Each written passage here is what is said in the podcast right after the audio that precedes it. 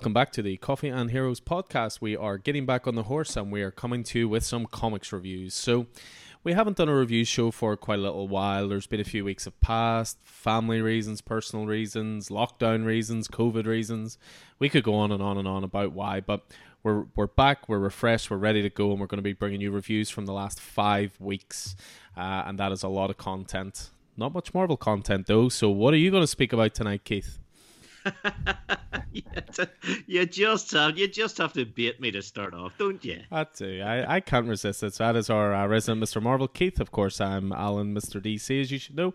Normally, Roddy would be with us. He's just taking a little bit of a break from the podcast from the mo- for the moment, but we have drafted in a uh, a fresh voice, shall we say? So uh, he he proclaims to enjoy talking about himself. So if you want to skip by the next five minutes, you're probably fine. but uh, no, this is uh, a regular to the store, uh, a new a new face in the store, really from from lockdown, I would say. And uh, he's he's displayed remarkably good taste in terms of his pull list. I can't say the same thing about his football team taste, though. So why don't you tell us a little bit about yourself? welcome to the podcast, Paddy. Hello, everyone. I'm very excited to be here. Uh, yeah, as Alan said, I've been coming into the store since since lockdown. Uh, comics was something I was never really into. I remember there was a period when I worked for Apple in a, in a call center, and I remember reading The Boys followed by Preacher in the space of three days. Uh, and then over lockdown, I'd finished playing Batman Arkham and I went straight on the Amazon. I wanted to know, read a bit more about Batman, so I ended up picking up the Scott Snyder. It was a trilogy of books: Court of Owls, City of Owls, and Death of the Family, which was fantastic. Uh, so after that, I started just kind of reading up online. Everything was closed down. There was still no, you know, no store to go into. I ended up, and you're going to have to forgive me for this, Alan. My first pull list I had set up with uh, Forbidden Planet online. Oh dear! Oh dear! And uh, I think I got. I realized there was quite a lot on it, and then I, I went, you know what? I'll message a, a, comic book store, and it was you guys, and yeah, I, I kind of every time you go into the store, you you feel like a part of the family, and from there, the the pull list just keeps growing and growing and growing. yeah. And and that of course is to do with the abundance of quality in the comic book market, not to do with my sales technique, is what you're saying. Bit of both. Bit of both. I I, I, I, I can accept I wouldn't that. have picked up Canto now if it wasn't for for how highly you've you've you've all spoke about it in the past. Well, I certainly can't take credit for that. That would be my lovely other half. Even though I read it first, this is the funny thing. I read it first, and then she read it, and then uh, Vicky recommends it to everybody, and rightly so. It's a it's a great piece of work. So, but yeah, that's it. I mean, I think it's uh, I think it's just a great time for comics in general. Whether you're a fan of the big two, the superhero stuff, the indie stuff, you know, we always preach in the store that there really is a comic for everybody. You know if someone's looking to get into comics, if they come into the store, my first question will always be, "What's your favorite movie?" and then go from there. I never introduce them to superhero stuff first, but um, it's really promising to hear that you know one of the things that got you into it was Snyder's Batman run because we've done podcasts in the past and it's something we must get back to actually, which are starting points. And I always say the Batman run is just a great entry point for people who are maybe been away from comics for a while or or new to comics. So that's always good to hear. I mean, I think you have a you have a healthy divide in your pull list. Would that be fair to say? You know, between DC, Marvel, and indie, or is there anything that yeah, you veer towards? I'd say it's it, it's heavy indie. I mean, if you'd have told me the first time I walked into the store that the majority of the books that I end up reading, you know, wouldn't involve superheroes or wouldn't be Marvel and DC, you know, had no idea that, as you said, it, it's cheesy, but there's a book for everything. You know, there really is. It's it's one of the things that's taken me by surprise and you know reading getting stuff online you know catching up on the classics if you will that have that have missed out on you know coming kind of late into it. It's it's just brilliant. And i've been following that you know uh, coffee and heroes saying of follow creators you know i find myself going back and you know reading the, the chip Zdarsky's daredevil run through Marvel Unlimited and then picking up in store there's a couple of other ones that I, I find myself reading them for hours. You know, it's you do get lost. And I think I remember it was my, my third time coming into the store. I remember saying it just had started the, the current run of Spider Man on Marvel Unlimited, and it was four hours had passed in no time at all. and then I added it to my pool. It, it, it got, I don't want to say it got poor in quality. I never say something's poor in quality, but I lost interest in it just before the Sins Rising, and then Sins Rising is apparently amazing. So I think I've learned a lesson maybe to to stick with something if it's going through a bit of a a slow patch or, or maybe not holding me attention. Yeah, I mean, I, think it's an interesting thing with comics. I mean, I always say to people, if you're not enjoying something, you know, to cut it from a pull list because you'll always be able to replace it with something else. You know, sometimes as comic fans, you sort of become slaves to, you know, routine of a new issue of, you know, Batman or a new issue of Spider Man or whatever. But, but I know exactly what you mean because I did the exact same. Uh, I dropped off Spidey and on Spidey 2099 and I really wasn't a fan. And, and I think even Keith said he wasn't hugely fond of it. But then it led to Sins Rising, and then it led to Last Remains, and apparently it's some of the best Spider-Man stuff mm-hmm. in years. So but the joy of it is that even if you miss out on it, the trades will be down the line. There's there's always a great story to catch up on, and as I'm finding out even through lockdown and have done for many years, it's impossible trying to get around to everything you want to read because there's just so much there, you know. So, but uh, yeah, I mean it's it, it's nice that you say indie because then you you it's it's nice to always have an indie voice as well. Even though Keith and I read an abundance of indie as well, but we like falling into stereotypes sometimes on this show, and you know I'll just argue every Batman title's the greatest thing ever written. So uh, just wait until we get to the reviews. I'm sure you can guess what my first one will be. But anyway, before we jump into all of that, we always like to sort of go through a few different bits and pieces of some uh, some news. But even before that, I suppose as well, I should sort of go into the status of the store at the moment. So obviously we're in the middle of this two week circuit breaker lockdown sticking a pin in it whatever they want to call it these days. But for two weeks essentially um, all non-essential businesses are closed. They have found loopholes all over the place just to make sure that businesses still have to pay their rent is, is my sort of cynical view on it. But smithfield is open at the moment but we took the decision to close for sort of general footfall. We are open at the moment by appointment only uh, you know, we have a click and collect service there. We have tons of products on the website, but also we'll be advertising like latest releases and things like that through Facebook and Instagram and so forth. So just get in touch with us and we can get you sorted with whatever you need. You know, uh, deliveries are not going to stop at the moment. New releases are still coming out every Wednesday. So we're still there. I mean, anything you need at all from the store, even if it's just advice on what's coming up soon, or you know, starting points for things or presents for people. You know, use us. We're still there as a resource. Do certainly use us, and then, as I say, that click and collect is definitely an option, and it means that our customers feel safe coming to the store rather than maybe worrying there's a few people in it and you know, I think it's fair to say this whole pandemic everyone is dealing with in their own way and not everybody deals with it in the same way. So we hope by doing that it's a good equalizer and it's only really one in the store at all times at, most. So, you know, we want we want to be conscious of that. So, yeah, anything you need at all from us guys, just do get in touch and uh, we'll we'll definitely do our best to steer you right. You know, we're recording this on on a Monday evening, and I'm really looking forward to getting into the store tomorrow just to get my delivery, so I can start uh, getting the titles ready for next week. So, but yeah, that's that's pretty much the store at the moment. Uh, again, we, we just like to sort of focus on a couple of different bits and pieces of, of news that have cropped up recently. I think it's certainly worth looking at. Uh, it, it's something we've talked about before, genuinely about uh, the evolution of streaming platforms, if you will, and how they're getting more and more big titles. Obviously, at the moment, with cinemas being closed, there was always going to be that question of who blinked first. You know, certainly with regards to Marvel and DC movies, or in this case, Disney and Warner Brothers. Warner Brothers are, of course, setting up HBO Max, but that's not worldwide. So it was somewhat of a surprise to me, anyway, that Wonder Woman 1984 was the title that blinked first, certainly before something like Black Widow. Because I've always said Black Widow has a built in audience with Disney Plus. It's a movie that is more of a prequel than a sequel. It's not really setting up anything in the Marvel Universe going forward. So to see that Wonder Woman's going to hit HBO Max on Christmas Day in the States, but even before that, apparently come to the UK on the 16th of December, was a bit of a surprise. Uh, what were your thoughts on this, Keith, when you when you saw it? Well, I mean, as you say, we've talked about it, and I guess whenever we've been talking about it, our main concern has been the you know the knock-on effect on cinema.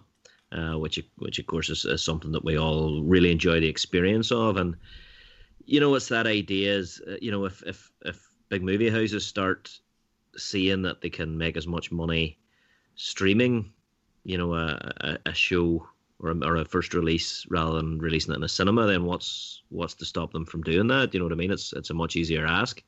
Um, you know, so so there's an obvious uh, worry there, an obvious concern there regarding cinemas. But then you know you think about cinemas and and uh, cinemas are still going to be there once we come out of the end of this lockdown. The only the only question will be who owns those cinemas. You know what I mean? If uh, at the end of the day the buildings are purpose built, um, so uh, so they'll, they'll still be there. But yeah, I mean, and uh, the the other question then is what what is next? You know, there's already been rumblings that they're they're maybe going to release Black Widow and uh, you know on Disney Plus or whatever. Uh, I mean, I think you're you're maybe making a few assumptions there, Alan, as to yes, it is a prequel, but you know that's not to say that it won't set up things to come or it won't you know be it won't it, won't, it would be strange for it to be completely separate from the rest of the you know the Marvel the Marvel milieu, you know, um, especially considering they're now setting up an entire New York of stuff whenever the Infinity Saga is finished. But yeah, I don't know. I guess it is in some ways worrying. Um, yeah, I don't, I don't know. Mixed feelings about that. You kind of look at the money as well. I mean, I was reading that was it Netflix were bidding five hundred million to try and get the rights to the next James Bond film. You know, yeah. Bond will probably make close to a billion in the box office, if not break the billion. Would, so studios are going to look at this now and.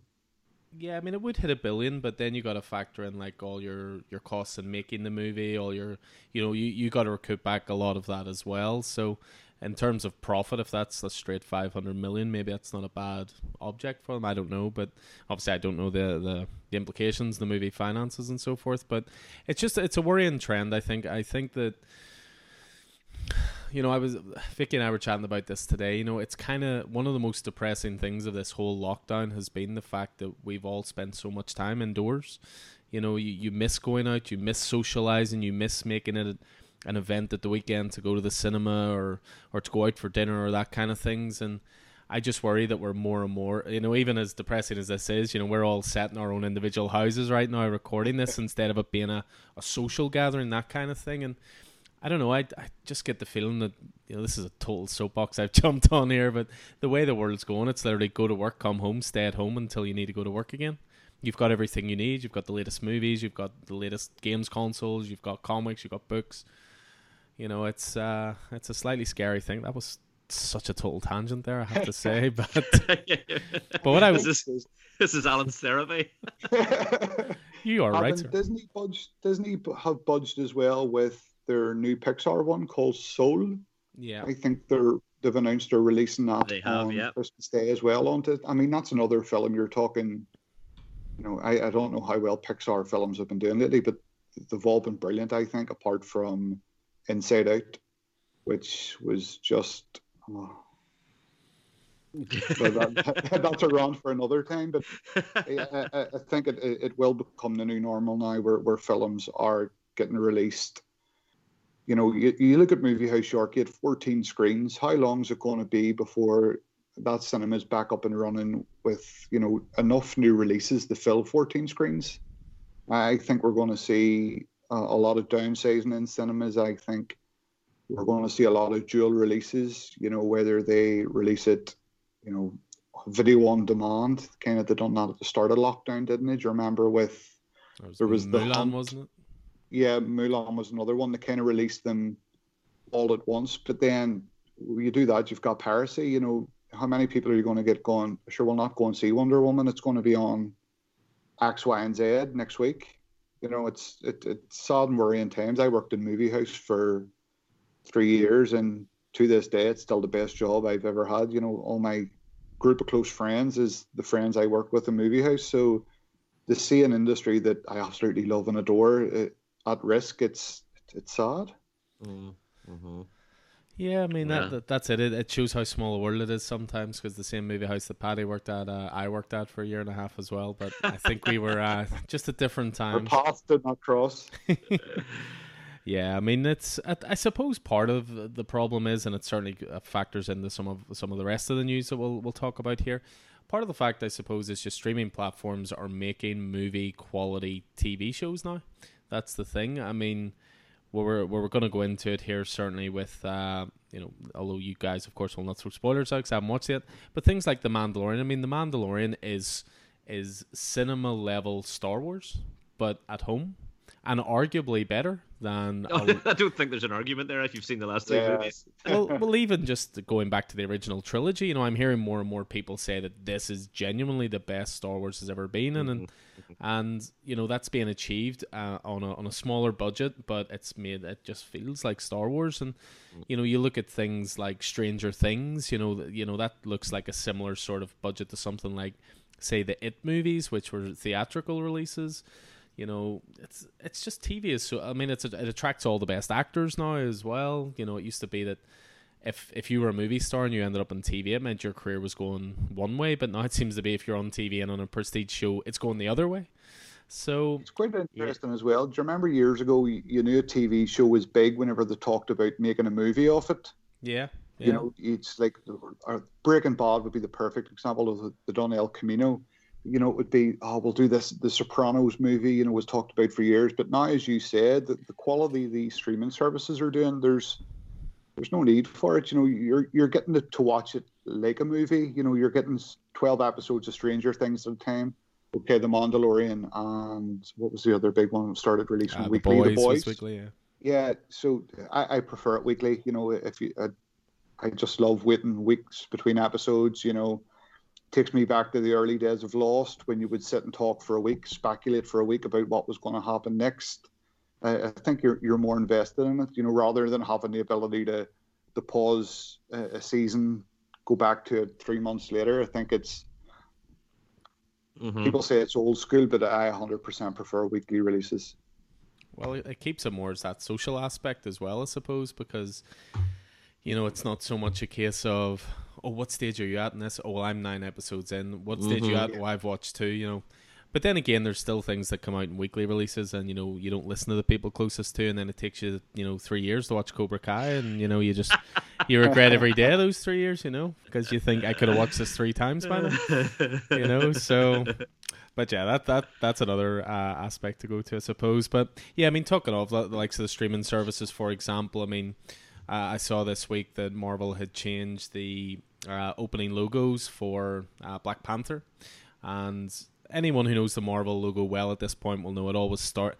It usually starts, I believe, off the top of my head with is it Captain America is usually the first image, and Iron mm. Man's the last one, and you get all these different stills throughout the different movies, and you you start to remember just how big a scale that cinematic universe is. But they changed it recently to incorporate all footage from Black Panther, uh, behind the scenes stuff with Chadwick Boseman. It was essentially to uh, commemorate what would have been his 44th birthday, but obviously was taken from us too soon, unfortunately. So I thought this was a really nice touch. I think this is something that uh, I think it should stay with Black Panther, even if they go back to their yeah. normal logo in other movies. I think certainly for Black Panther it should go this way. This this must have been something that you know you enjoyed, Keith. I would imagine. Oh yeah, absolutely. I mean, it was.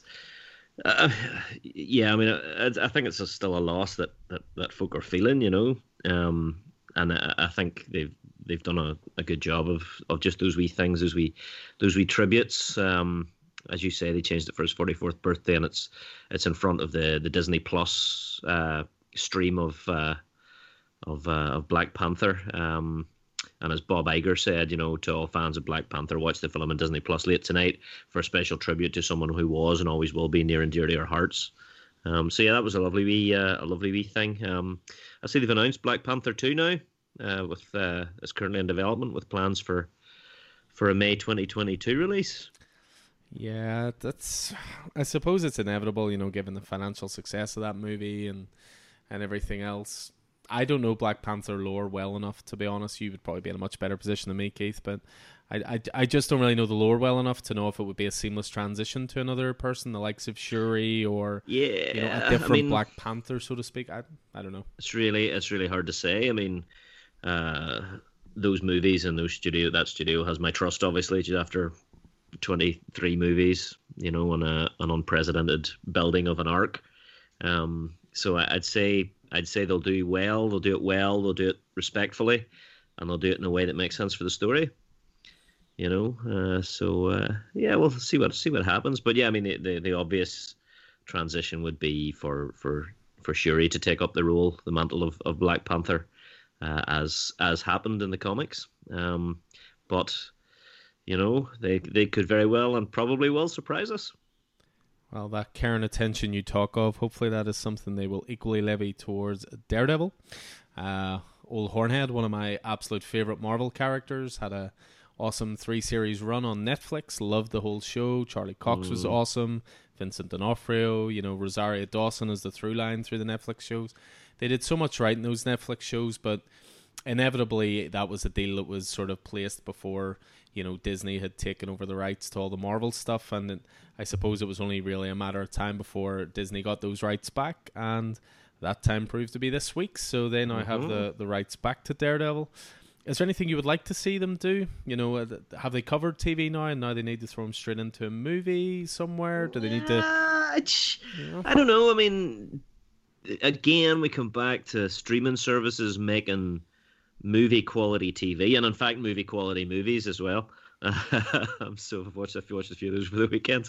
Um, but uh, I mean, uh, what I would love to see would be them to continue the work that was done on Netflix uh, with, to, to, to, to a large extent, the casts that they used because. I mean, Charlie Cox was fantastic as Matt Murdock, was fantastic as Daredevil. The action was superb.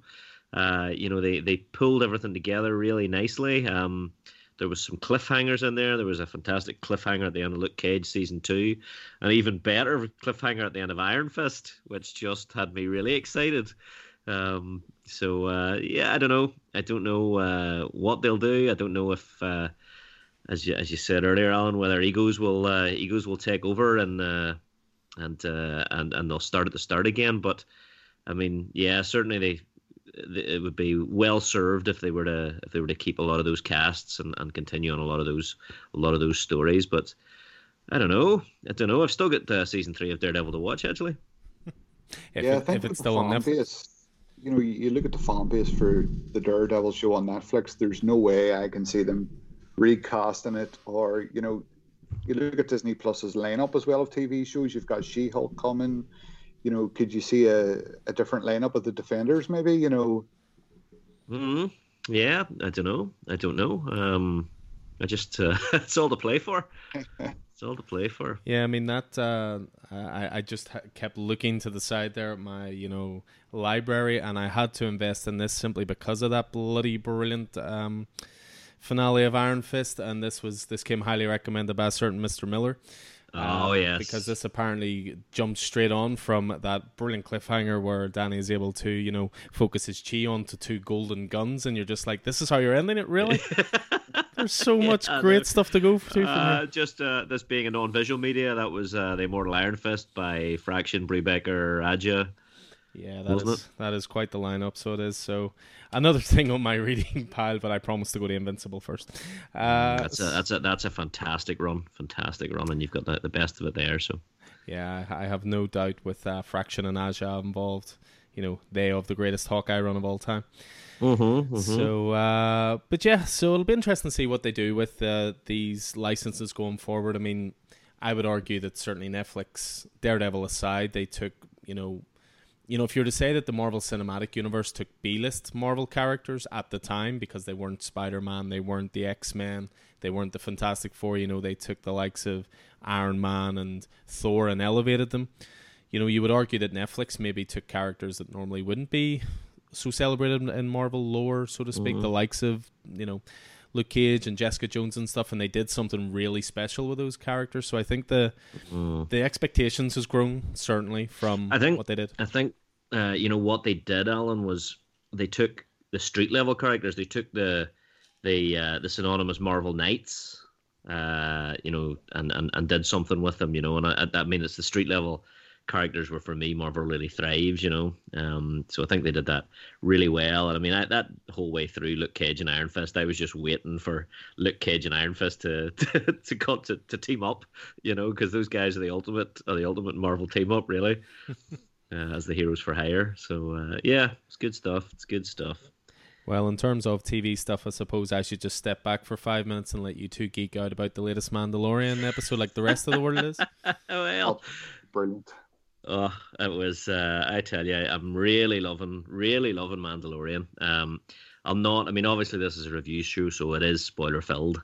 Um, but uh, I don't want to spoil uh, the Mandalorian for anybody. But I think everybody knows that uh, there's a particular character who's been very, very popular in uh, uh, in Star Wars as a result of the the Clone Wars cartoon, who uh, premiered in the live action uh, in this particular episode, and uh, we see some Jedi on Mandalorian action.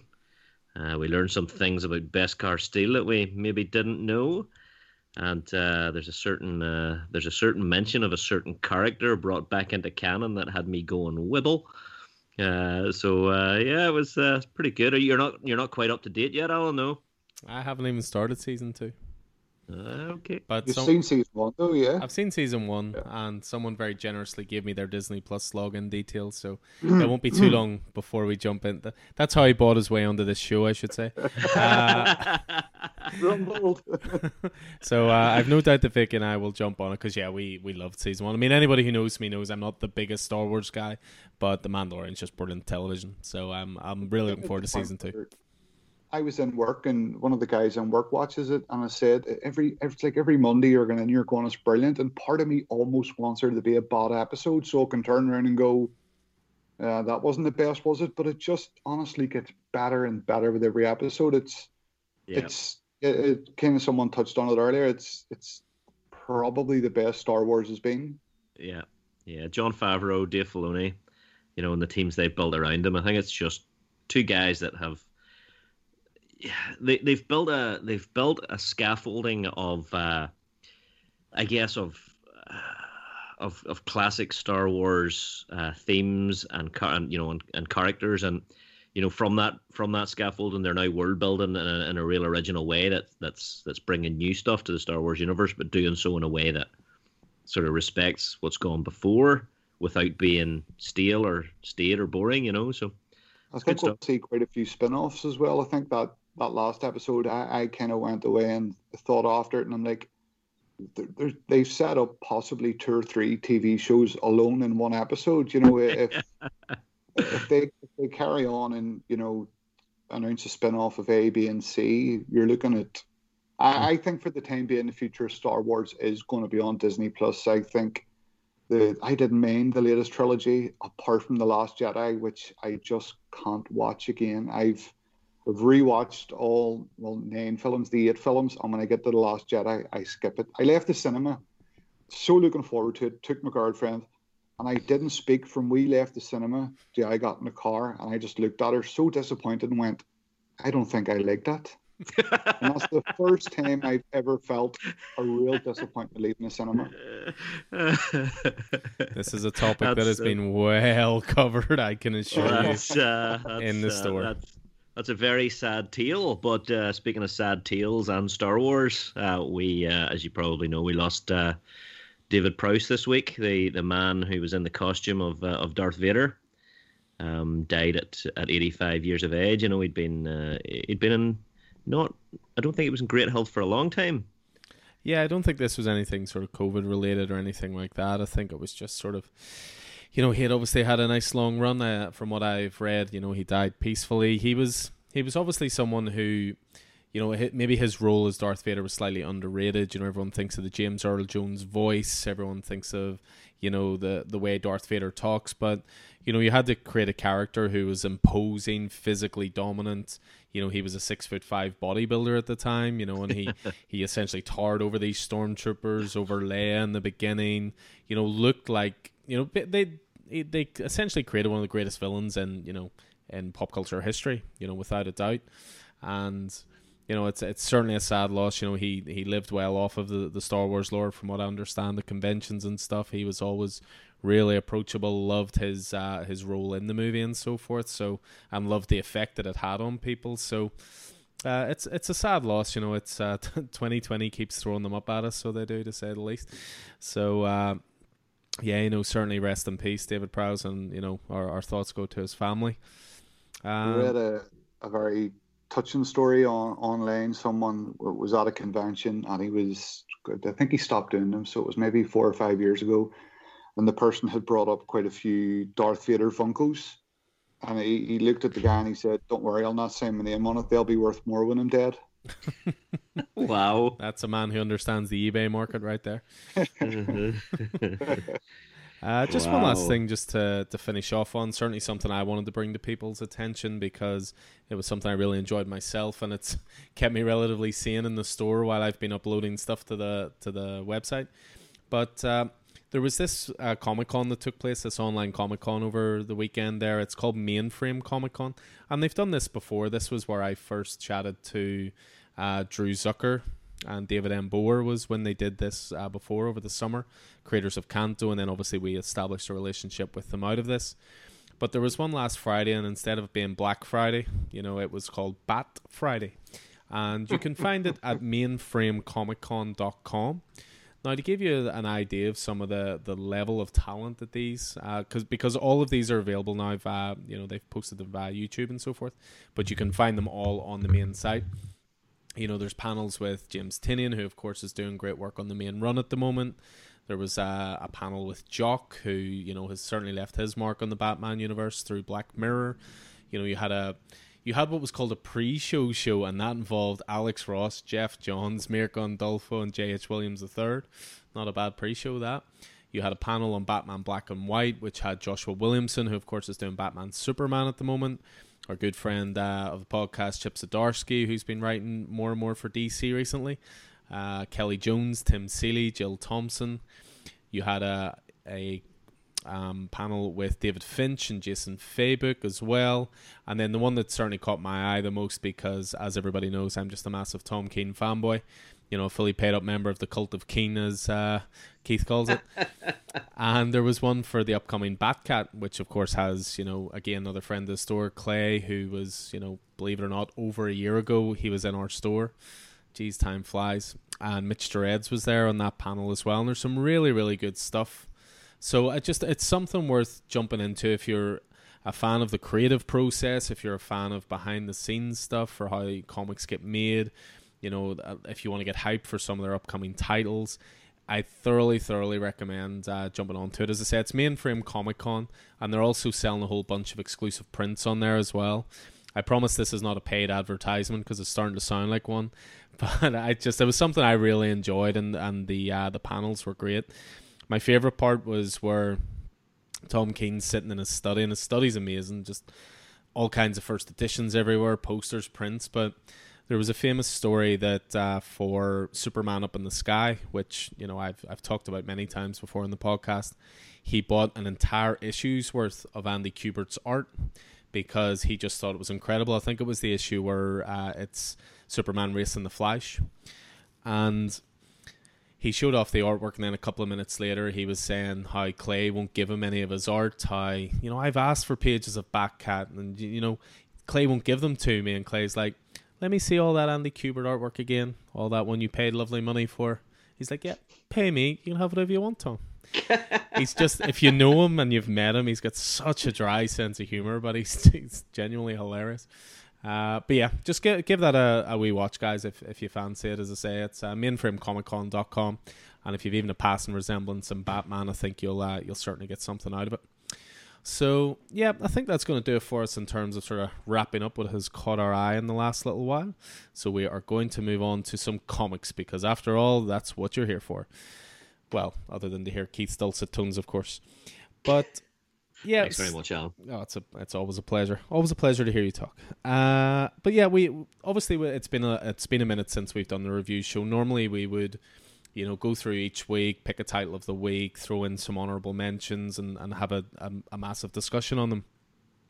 But we five weeks to catch up on, and as much as I have no doubt Keith and I could talk about comics for the next five hours, we don't want to subject you to that. So we decided to just make a pick of the week from each week each. So there'll be 15 titles we're talking about here. Uh, that's going to be titles that first started coming out on the 20th of October and then on a weekly basis right up until the most recent week's releases, which was the 25th of November. So, before we jump into that, we did total up our uh, our titles for the amount that we had in that time, and oh my god, there is a dead heat and everything. so over that time, I had 126 titles. So over five weeks, 126 titles. 44 of those were DC, 29 of those were Marvel, and in a surprising statistic, 53 of them were indie. So indie was very much winning for me. Uh, what about yourself, Paddy? What was your pull list haul over those five weeks? I thought I had a big pull list until I seen yours and Keith's numbers. Uh, I had 38 in total, 10 DC, 8 Marvel, and 20 indie. Yeah, I got to tell you, dude, that that pull list is only going to get bigger when you come on this show because that's usually how it works. and is that the plan? Get me on. So just, just get one customer on at a time who has a, a smaller pull list. Um, so as I said, my total was 126 for the five weeks. Keith, what was your total for the five weeks? Uh, exactly the same, 126. Um, 32 DC, 49 Marvel, and 43 Indie. So, uh, so there you go. And I would say probably about 20 of that 49 Marvel were 10 of Swords. I would say 22 of them were uh, 10 of Swords. you could be right, yeah. yeah, so uh, yeah, so we're going to look at each individual week, and I am surprised that you know we didn't get together to record a podcast after the 20th of October releases because you know, even before we, we have a little document that we sort of share what our picks are and people can have a look at it before we get ready to record and so forth. And I was already called out, even though this is his first appearance on the show, you know. So this is a this is an episode that'll be worth something in the future, guys. First appearance. uh, even though this is Paddy's first appearance on it, he was like, Hmm, I wonder what Alan's pick will be for the 28th. Well, I'm going to completely conform to stereotype, and my pick for that week was Batman Three Jokers, Book 3. So, Three Jokers for me is an absolute exercise in how to do prestige, top format comic books. The creative team is awesome on it Geoff Johns, Jason Fabok, and Brad Anderson. So, writer, artist, colors. It came out as consistent as gravity at the in the last release week of each month, and then three weeks after the third issue was out, the hardcover uh, collected edition was out as well. It felt special. It felt like an event. You had variant covers for people who liked that. It had ratio variant covers. It it really just felt like tr- a truly special event to me. And the one thing I think it is fair to say though, and maybe this it was maybe a slight victim to its hype was this was not going to change the DC universe in any massive way. You know, I look at Three Jokers as just a really, really well told story by by guys at the top of their game. So by the time you're getting to the third issue, you know, Red Hood is in a very weird place. You know, the the Bat team are pretty much a breaking point. You've got the Joker has kidnapped Joe Chill. He's trying to keep this psychological edge over Batman. And it just was some truly brilliant storytelling. You know, it, it, everything got really, really personal in it. Uh, I thought that there was great action in it, and I really enjoyed how it ended. A lot of people had problems with how it ended, uh, you know, and there were a few guys in store who actually was sort of like, "Is that it?" But what I thought it did really well was it linked back perfectly to the Killing Joke. It actually built on some of the mythology of that story. It had Batman slash Bruce essentially getting his confidence back because I think the whole thing about Three Jokers to me was all about Bruce losing his confidence. It was the end of the Darkseid War. He had asked who the Joker's real name was, and he was told there was three of them. And the reason that became so shocking is because at the end of this, he's talking and he says he's always known who the Joker's real name is. So people were sort of saying like, oh, "Well, why did he ask that?" I think it was just uh, he was trying to reaffirm his confidence. And once he was told there was three of them, it was like he was wrong. He had to set out to find out the, the truth of this mystery. So for me, I just I absolutely loved it. I thought it left it open just enough that you could do more with it. But at the same time, I also think that this this is just going to go down as one of those definitive Batman stories in the long term. You know, that the art just flicking through it here. It's just it's one of the most gorgeous comic books you'll ever read. You know, Fabok really took advantage of the extra time he was given. I love that they waited until the art was completed before they started soliciting it. Just everything about it I thought was absolutely wonderful and it fully lived up to my expectations. And this is where I'm really looking forward to hearing Paddy's take on this because I know for a fact that when you first read this, you did not particularly like it. Yeah, it, it's not that I didn't like it. I think it I was underwhelmed. I think it kind of set the, the bar very high. I really enjoyed issue one. Issue two was almost I don't want to say a filler a filler issue. I, I think whenever I'd finished it, I messaged you right away and saying if he knew who the Joker was all along, then why did he ask? Uh, but yeah, I reread it last night, and it my I've never had an opinion change so much on either rereading or rewatching something, but I thought it was absolutely fantastic. The the bit when Red Hood Jason puts the the note on Barbara's door saying he's willing to change for her, and he doesn't stick it on well enough, and it falls off to be to be brushed away. That she'd never read it. I thought was was fantastic. Yeah. So overall, that I loved it. It's yeah. I'm glad I reread it. Otherwise, you'd be getting a completely different opinion right now. Well, this is it. I mean, you don't have to. It, it's okay. I know that you reread it because you were coming on here for the first time. You you can disagree with me. It's okay. I won't kick you off. it's all right. But uh, no, I think I think that was rubbish. I think it's very true. I think it, I think that the best stuff a demands a reread in terms of you know either reinforcing your initial opinion or maybe it's a case of going in and taking it for what it is. I think sometimes books get hyped up so much that they become victim. And movies are the same, games is everything's the same. Sometimes if things get hyped too much, and let's be honest, this was hyped beyond belief, the whole series. And I'm really curious with this week's releases coming out, in Black, because Donny Cates is the absolute master of hype. Uh, whether it'll live up to it, but for me, this was just a brilliantly professionally executed piece of work that you know, I think you'll notice new details in from time to time. I mean, just as you say that, the whole uh, Jason p- pinning the note on Barbara's door, you know, he can't even fully commit to that, even though he's written the note. The way the art's been done, he's sort of put it on the door by pressing the paper halfway up. He doesn't press the tape. As, it's almost as if he's not fully committed to it. Yeah. You know what I mean? Uh, there's there's all these subtle little art things that Fabok does. I noticed it in the previous issues as well, that I just thought was excellent. Um, what about yourself, Keith? What were your uh, what were your thoughts on this, and I suppose on Three Jokers in general? Now that it has come to its conclusion, I think I think I enjoyed it. Uh, I think I enjoyed it a lot. It looks gorgeous. Uh, art is is fantastic. It just it, it's it sort of reminds me of uh, like an evolved version of some of the uh, Batman art from the eighties. Uh, you know the the mid eighties. Uh, it looks really really fantastic. There's a lot of stuff in here that you would recognize even if you weren't a, a long time Batman reader. Um, you know, the Monarch Theater, and there's there's a couple of wee things that nod towards, uh, you know, the, the 1989 Batman movie Axis Chemical Factory and and bits and pieces like that. Um, I think, I mean, overall, it was a character study. It was a character study of of Bruce and of Barbara and of uh, of Red Hood, uh, really, wasn't it? And the three the three Jokers were really just counterpoints of them, mm-hmm.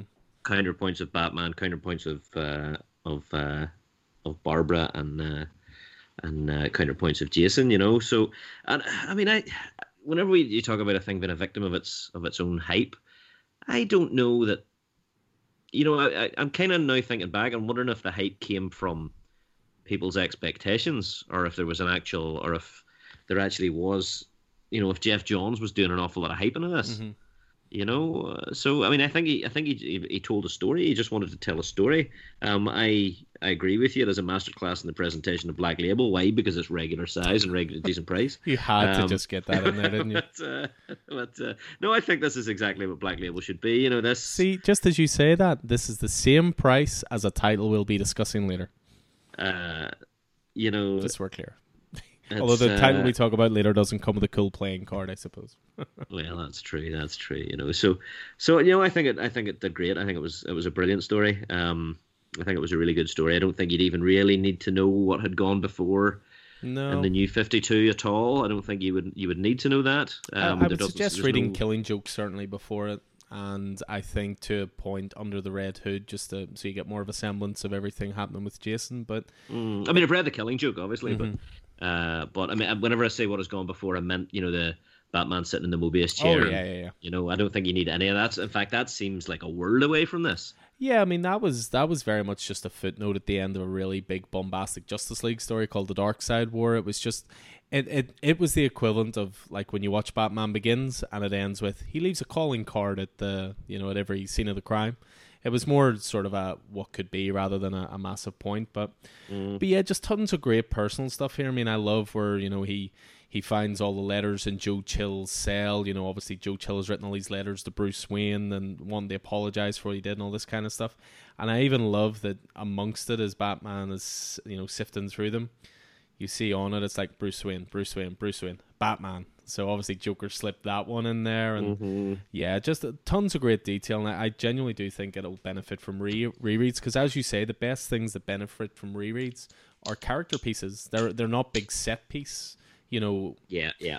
exposition heavy comics. They're character pieces, and and I just do see this stand the test of time becoming one of those Batman stories. So. Uh, yeah, thoroughly loved it. Lived up to every expectation for me, certainly as a Bat fan. And yeah, looking forward to another reread, which will probably be about the fourth reread at this point. you know, I'm very jealous of you and Paddy and your your talk of rereading.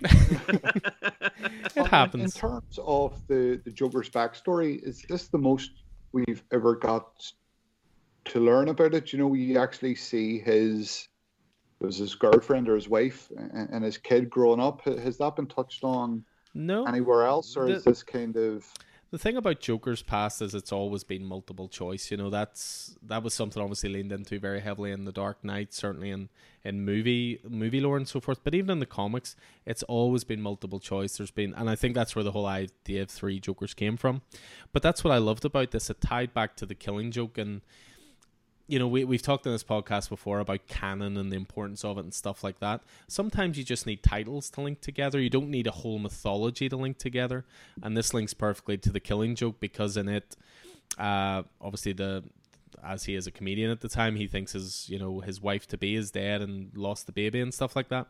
What's interesting about that though as well is it also builds on the mythology of Batman helping to create the Joker because he helps hide the wife and kid who may have grounded this this guy and actually supported him and he might not have evolved into the Joker. So uh, I love that it's a wee bit of a play on that as well.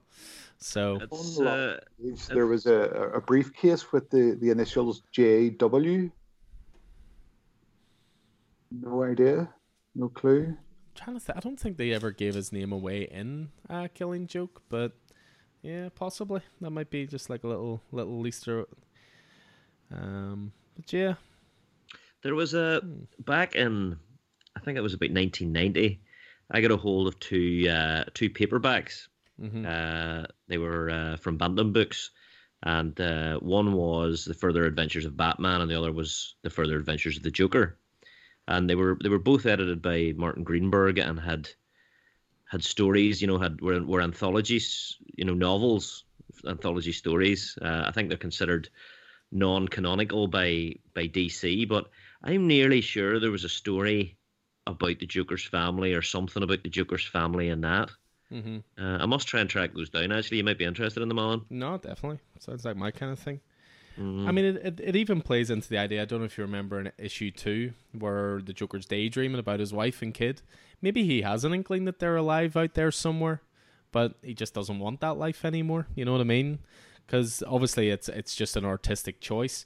But you know the kid looks exactly like the kid at the end of this, and the wife obviously knew what she looked like anyway. But I even like that idea of yeah, that life's not for me, not anymore, sort Mm. of thing. You know, so that's what I mean. Just there's great depth to it, and I think there's there's still tons to unearth and explore in there. So, yeah, really, really dug it and lived up to every expectation. If you haven't had a chance to get it, we've still got copies of the the single issues in store, but it is also available in trade now as well. Well, hardcover now as well.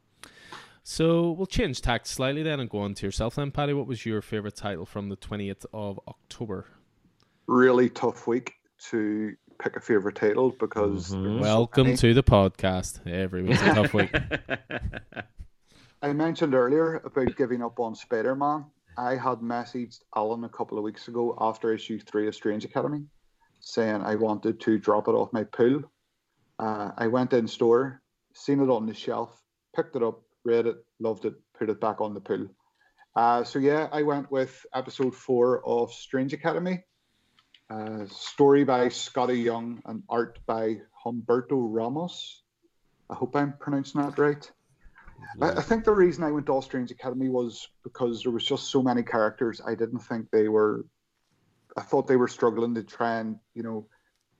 I, I didn't connect with all the characters. Yeah, it's a big uh, ensemble cast. There's like there's like ten or twelve characters in there. Yeah, I think when you you, you know luckily enough, I think it's a brilliant idea. The first page of every issue is just recapping who the characters are. Yeah, yeah. Because I have a terrible memory, and month on month, I'm not remembering their names. uh, but yeah, this one kind of starts off. They introduce uh, what looks like it's going to be a, an ongoing villain called the Hollow, which is something I thought it was missing.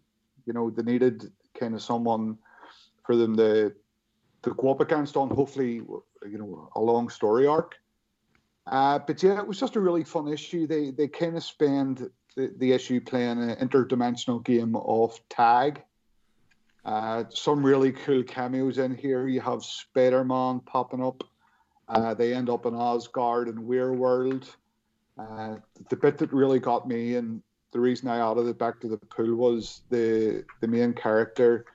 She uh, Emily ends up quite randomly in Doctor Strange's basement and mm. it turns out he's keeping someone or something locked up in his basement. Yeah, this uh, this sort of harks back to uh, to a previous run of uh, of Doctor Strange that was, I think, was it Umberto Ram- Ramos was it wasn't it was Chris Bachalo was was drawn it and I can't remember who it was on writing. Uh, it escapes me, but yeah, there's it harks back to that uh, to that run. I think um, can't remember how it, but at that point, it was very much about the cost of magic and how how uh, how Doctor Strange every time he, cap- he cast a spell, he was deferring the cost and was was was deferring the cost to uh, a, a dark self that he was keeping in the basement. Ah. Uh, so I don't know if there's you know, and whenever the door was opened, of course, this thing was like, my God, you've been using me to to to settle all your debts, you know, with magic, you know. So that so it, that's the first thing it reminded me of, you yeah. know. But yeah, there's there's definitely strange things in Stephen Strange's basement. I think the Hollow pick up on that at the very start. Don't they say something that their veins and creatures that crawl up them have been poisoned by the rot of man and drained by the power of the bottom feeders of magic? Mm. I wonder if it's going to tie in that way. Maybe when they use magic, they're destroying the environment. Possibly, yeah, you know? could be, could be. You know, um, yeah, and I mean, uh, I, I, I foresee, uh, you know, whenever you see swamps and, and all of that, you you think Swamp Thing, and and then Marvel when you think Swamp Thing, you think Man Thing. Uh, so I don't know if he's going to be turning up, um, especially with Toth there. Toth is that that character from Weirdworld, and he he bears a striking resemblance to Man Thing. Um, I think as well, what it reminds me of a bit is, is this could this be Marvel's answer to Harry Potter and Hogwarts? Could be. I mean, there's definitely an element of of of that. I mean, let's let you should probably point out that that Harry Potter and Hogwarts wasn't the the first time that there was ever a a, a, school of magic for kids uh, posited in pop culture. But uh, you know what it reminds me of is Generation X. Whenever Generation X started, uh, it was uh, the school for young mutants, and it was in the Massachusetts Academy, and it had a a large uh, cast of uh, of unknown characters, uh, you know, that had been in and out variously of X Men books, and it was slightly removed, you know, from it was slightly removed from from you know what was going on in X Men, but the the headmaster and the headmistress were Banshee and uh, and Emma Frost, and so there's a lot of there's a lot of the same setup, the same sort of setup going on, if you know what I mean. So the the, the, the faculty are well known or are, are, yeah. are known characters. The the students are unknown characters. I, I just I think it, it suits Skottie Young and it suits Humberto Ramos, and I think you're right. I think they're really starting to pull things together. Um, you see a wee bit of the uh, it's either this issue, the next issue. You see a wee bit of the sort of grating between uh, between Brother Voodoo and uh, and uh, Doctor Strange as well. You know, and Doctor Strange sort of maybe not being quite as invested in the school as as as the other faculty is, you know, because he's running off being the Sorcerer Supreme. It's it's really good stuff. It's really good stuff. I think the speculators hit it quite happy when it first came out. I think it came out just before I got into comics issue one. I know was going for kind of extortionate prices and the the character variants as well. I know number two had Doyle, who I think is probably the best drawn character. Mm. It, you know, just Doyle Dormammu, yeah, Dormammu's kid. but yeah, I really enjoyed this. think it's it's setting up good things, and I'm glad I learned my lesson from coming off Spider-Man too early because uh, I'm really really enjoying it. I just have one question for you, Paddy. Did you fill in the permission slip at the end for the upcoming field trip to Asgard? I didn't, just on the odd chance that this becomes a very expensive issue. I don't really fancy sending it to CGC to get graded and seeing notes that I, Paddy Steele, the parent guardian of. You know.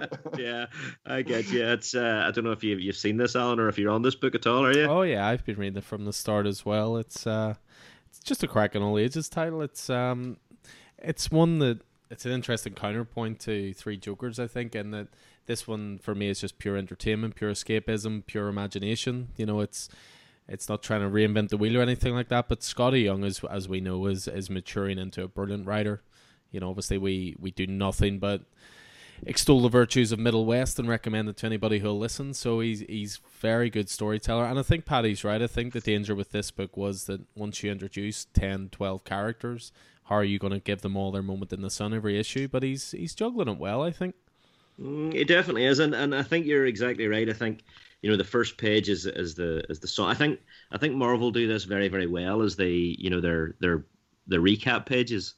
Uh, whenever they do it well, they do it very well. Um, and then the second page, I mean, I don't like losing two pages on it, but the second page where you've got the headshots of all the characters, you know, um, but they're all, I mean, they're they're really all starting to develop their their their personalities, you know, and and figure out, you know, where they're from. You know, Emily, she's the she's the more human, uh, normal, sort of slightly goody two shoes. You know, whereas Doyle Dormammu is the son of Dormammu, who is clearly going through the, oh my god, I'm Dormammu's son, and I'm going to be a demon, and I'm having, you know, I've got a fate planned out, you know. So, and you've got the twins that are from Asgard, who are both, you know, beautiful Asgardian hipsters, you know, all that. So it's good stuff. It really is. I'm, I'm really starting to, to pin down the characters now. But yeah, art there as well. There's a, a bit when uh, Zoe somebody takes Zoe's necklace off her and she's dead. She's almost like a corpse. Mm. The, the, necklace is keeping her young. You know, I thought that was interesting. Say, you know, there, there's backstories there for characters that you can see this going on a long time. You know, I, I never knew Skottie Young was a writer. I only kind of really knew his covers, which I know Vicky is a massive fan of Skottie Young's she's, art covers. She's uh, collected a few. She's collected a few. It's it's yeah, it's something that just all around, it's, as soon as she sees it on an invoice, it, it's coming home like home and friend. Yeah, I mean, I, I can probably angle my, you know, I can probably angle this a little bit more, but if you look up there towards the ceiling, there's yeah. there's signed Skottie Young and, and all sorts. So yeah, it's a it's an easy gift. You know, just find a rare Skottie Young cover. You know, if if when I can't get her Canto artwork, you know. So uh, but yeah, no, great choice, man. Um, yeah, I love the art on it. Humberto Ramos is. Uh, it, it's nice to see Humberto Ramos and maybe you can correct me on this, maybe I'm wrong, Keith, but Humberto Ramos to me always seems like the artist you brought in when the mainline artist wasn't doing the work. He's a brilliantly capable Spider Man artist, but he only seems to be brought in when the head artist isn't working on it, if you know what I mean. Like he came in when Ryan Ottley was struggling a wee bit at the start of Amazing Spider Man. He came in and did some gap filling, I think, during uh, uh, Dan Slott's run as well. But again, I could be totally wrong on this. Just the impression I get. But it's nice to see him on a series from the start that is as dependent on his art style as it is on Skottie Young's writing. Yeah, I mean, I, think you're, I think you're right there. I think uh, uh, this is really his his moment to shine. I think, I think Skottie Young is great at choosing artists that uh, that synergize with his writing. You know what I mean? And I mean, if Scotty one, Skottie Young wasn't writing this, he could very easily be illustrating it. Yeah, very much so. You know, and uh, it was the same with uh, with uh, Jorge Corona on uh, Middle West. On the on Middle West, yeah, absolutely. So yeah, great stuff, great stuff. Cool. So that was Paddy's first choice then. So that was for the twentieth of October, Strange Academy number four. So what have you got for us, Keith? Then for to rounding or to round out, I should say, the twentieth of October. Well, I have uh, to round out the 28th of October. I have Wynd number five uh, to round out that particular series, um, or at least this arc of it. So, uh, Wynd is uh, James Tynion the fourth uh, and uh, Michael Dialynas, Dialynas, sorry, um, and it's there. It's kind of nearly a, it's nearly like a like a high fantasy epic sort of thing. Um, on all ages high fantasy yeah. epic that was always an oversized issue as well, which yeah, is interesting for is, Boom, yeah. you know. Yeah, and it's. I mean, I, I, do, I know we're we're spoiler filled, but I mean, we have what we have is this really it really comes really coming to a head. You know, it's it's it's the end of the arc. Uh, I mean, I was over the moon uh, to uh, to finish the book and see that Wynd will return in book two, The Secret of the Wings, issue six in May 2021. Uh, so uh, you know, Boom have done. They've done the first five issues. They've obviously gone. Well, this is going well. Uh, James Tynion obviously has more story to tell. So, I mean, the book starts. It's all about the division between between uh, magic users and non-magic users, or, or magic races and non-magic races, and they've done a really good job of of telling the backstory and the mythology of the world, uh, which they did in issue three, I think, issue three or four, uh, and uh, you know, so so Wynd is this is this boy who's been living in Pipe Town with his surrogate family. He's uh, in love at a distance with uh, Yorick, uh, a uh, a gardener's son, and uh, and uh, I guess best friend of of uh, sorry, no, not Yorick. Yorick's the prince, isn't it?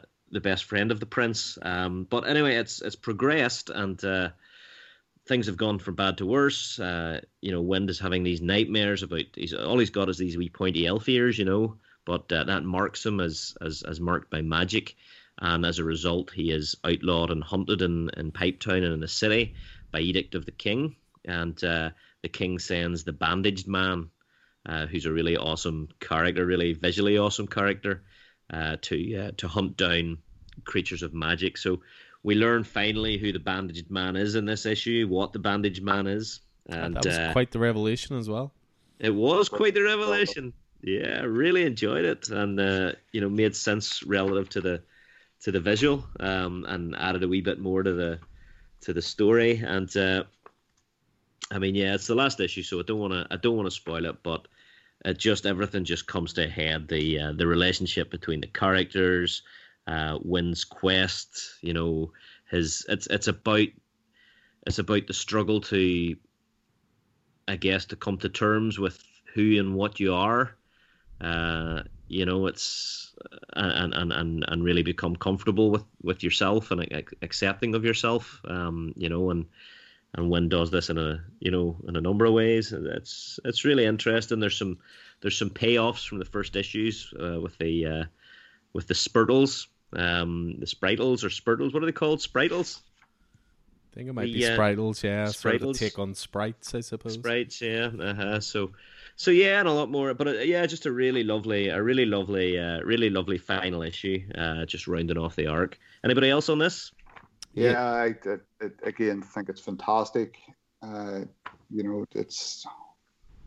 I almost wonder, a where does James Tynion get the time, and b how can he go from writing a PG title like Wynd, and then you're reading an issue of Something's Killing the Children, where a child is getting four and a half, and you're, you know, then somebody asked Tom Taylor very recently on Twitter the same, you know, how do you, how do you, you know, do this? And he said it's it's just his way of writing. He needs to keep himself entertained. He needs to be able to switch from, you know, slaughter to killing people to an nice family title where everybody's in love.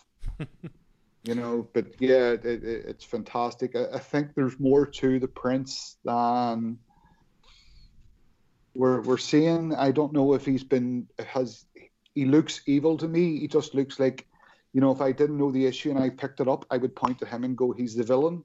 Yeah, yeah. Based on how he looks, yeah. you know. So yeah. I'm wondering if has that been done on purpose.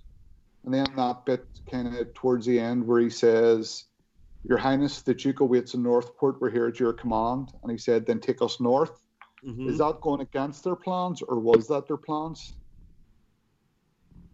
Oh yeah, actually, you're that's a fair point. That's a very fair point. Um, hmm. I mean, the, the the the prince seems to be coming around there at the end. You know, he's Yeah.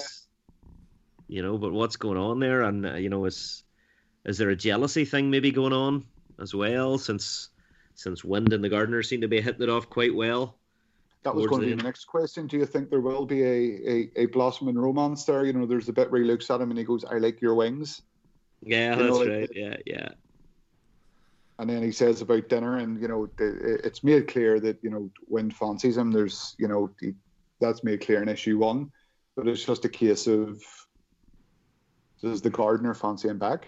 Yeah, that's that's very very true. Now I've sort of lost track of uh, of where it was they were where, where it was they were going and what direction. Yeah, that's uh, when I Um, was rereading this, it just before we came on, it it skimmed through five. I have four upstairs, but I couldn't.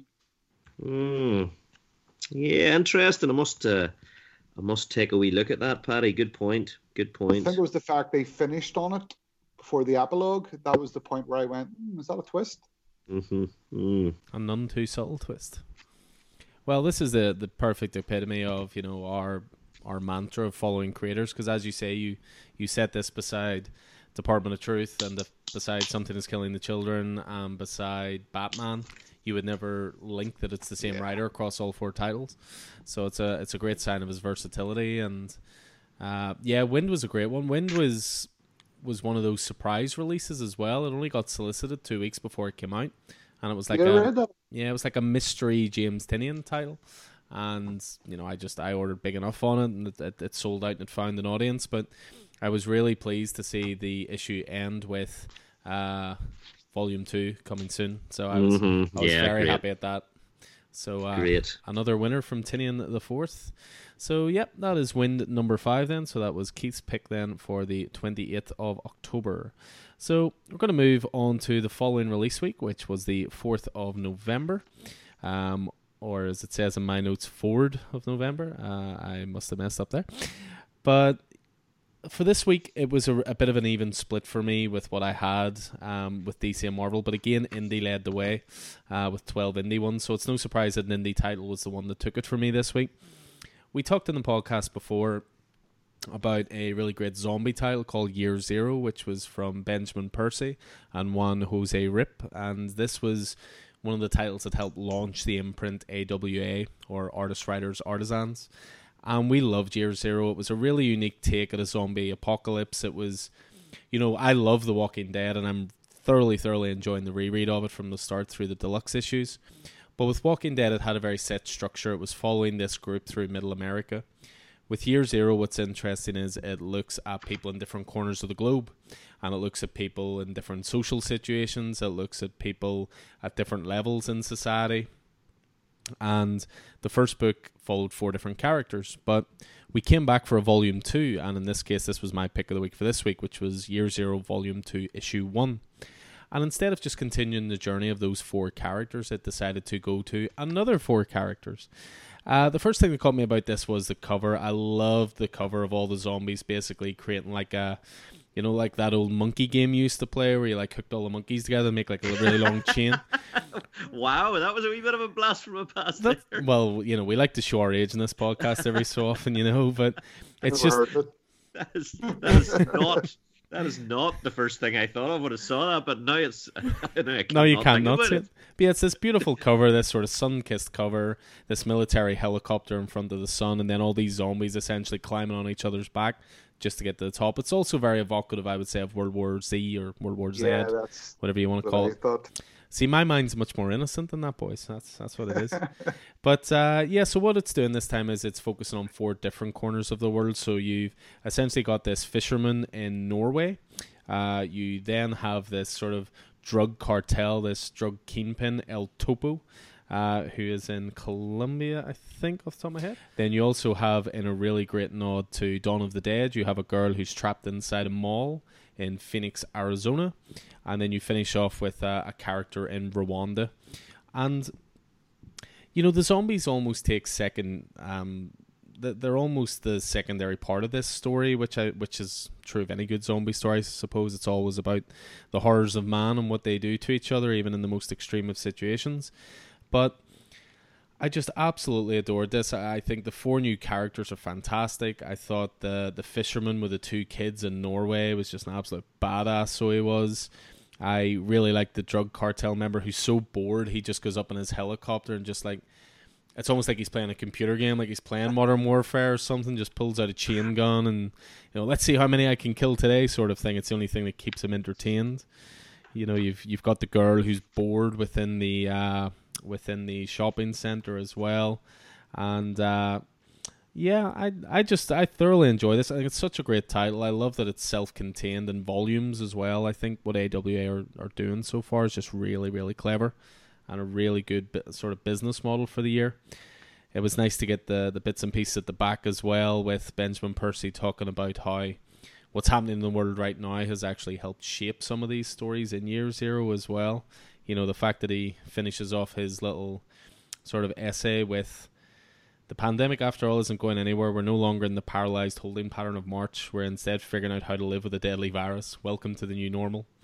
You know, it's uh, so it's a very timely book, I think, and just another great example of uh, AWA's output. I think. Uh, I'm not the only one on this, though, am I? I believe both you guys are on this as well.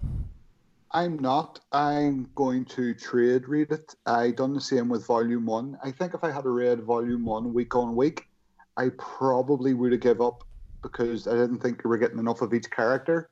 You were getting maybe three or four pages. So when I read Volume One complete, I absolutely loved it. Thought it was brilliant. So I'm I'm going to do that. I think with all of AWA's titles, as you said, when they're released on on paperback, they're they're a name pound pickup. You know, you're getting. I, I don't think I've read a bad one yet. I think of all of Collection One they've released, and February as well. There's another wave coming, I believe. Yeah, there is indeed. You'll be getting uh, the likes of American Ronin in February. You'll be getting Devil's Highway. You'll That's be getting. yeah you'll be getting some great titles there. I mean, American Ronin's one we've certainly talked about very highly in this in this parish, as they say. But uh, yeah, it's very stylish. Yeah, I mean, I I think I enjoyed this first issue more than I enjoyed the first issue of Volume One. Yeah, on board. Uh, I think. Uh, yeah, I think as as Benjamin Percy says in that in that essay at the back, you know, if if if Walking Dead is a microscope, you know, then then Year Zero was a telescope you know, it, it and and not only does it cross geographically across the world, it's it's it, it crosses all kinds of humanity. You know, the the, the characters that they're sampling here, and I'll just just a, a very quick, uh, a very quick correction there, Alan. The uh, the fisherman at the start is in fact uh, a grandmother. Uh, the uh, the the kids use the term bestemor, which is uh, a Norwegian term for grandmother so she is their grandmother, I believe. Uh, she's a she's a swarthy looking uh, swarthy looking uh, fisher person, uh, but uh, but yeah, for sure. Um, so I enjoyed. I really enjoyed. Uh, really enjoyed that. I really enjoyed the El Topo in Colombia, as you say. I think that's the Pablo Escobar character. Oh yeah. you know for sure, and it's just that he's completely bored. I think he is the potentially has the potential to become a hero and that. Um, you know, there's the uh, the the bulk buy-in that uh, that Tina Pumper is stuck in, in, in Phoenix, Arizona, and that obviously casts your mind back to Dawn of the Dead, which all took place in a in a uh, in a shopping mall. Uh, that's so that's where she's uh, she's she's holed up and eating junk food and throwing up because she's not doing so well there. Um, Rwanda, yeah, that's, that's so it's really it is really interesting looking at how uh, you know, looking at how these things are going. And I think, uh, you know, what was really interesting there at the end of the uh, the Norwegian story, Alan. Mm-hmm. You know, where the uh, the men on the boat appear. Yeah.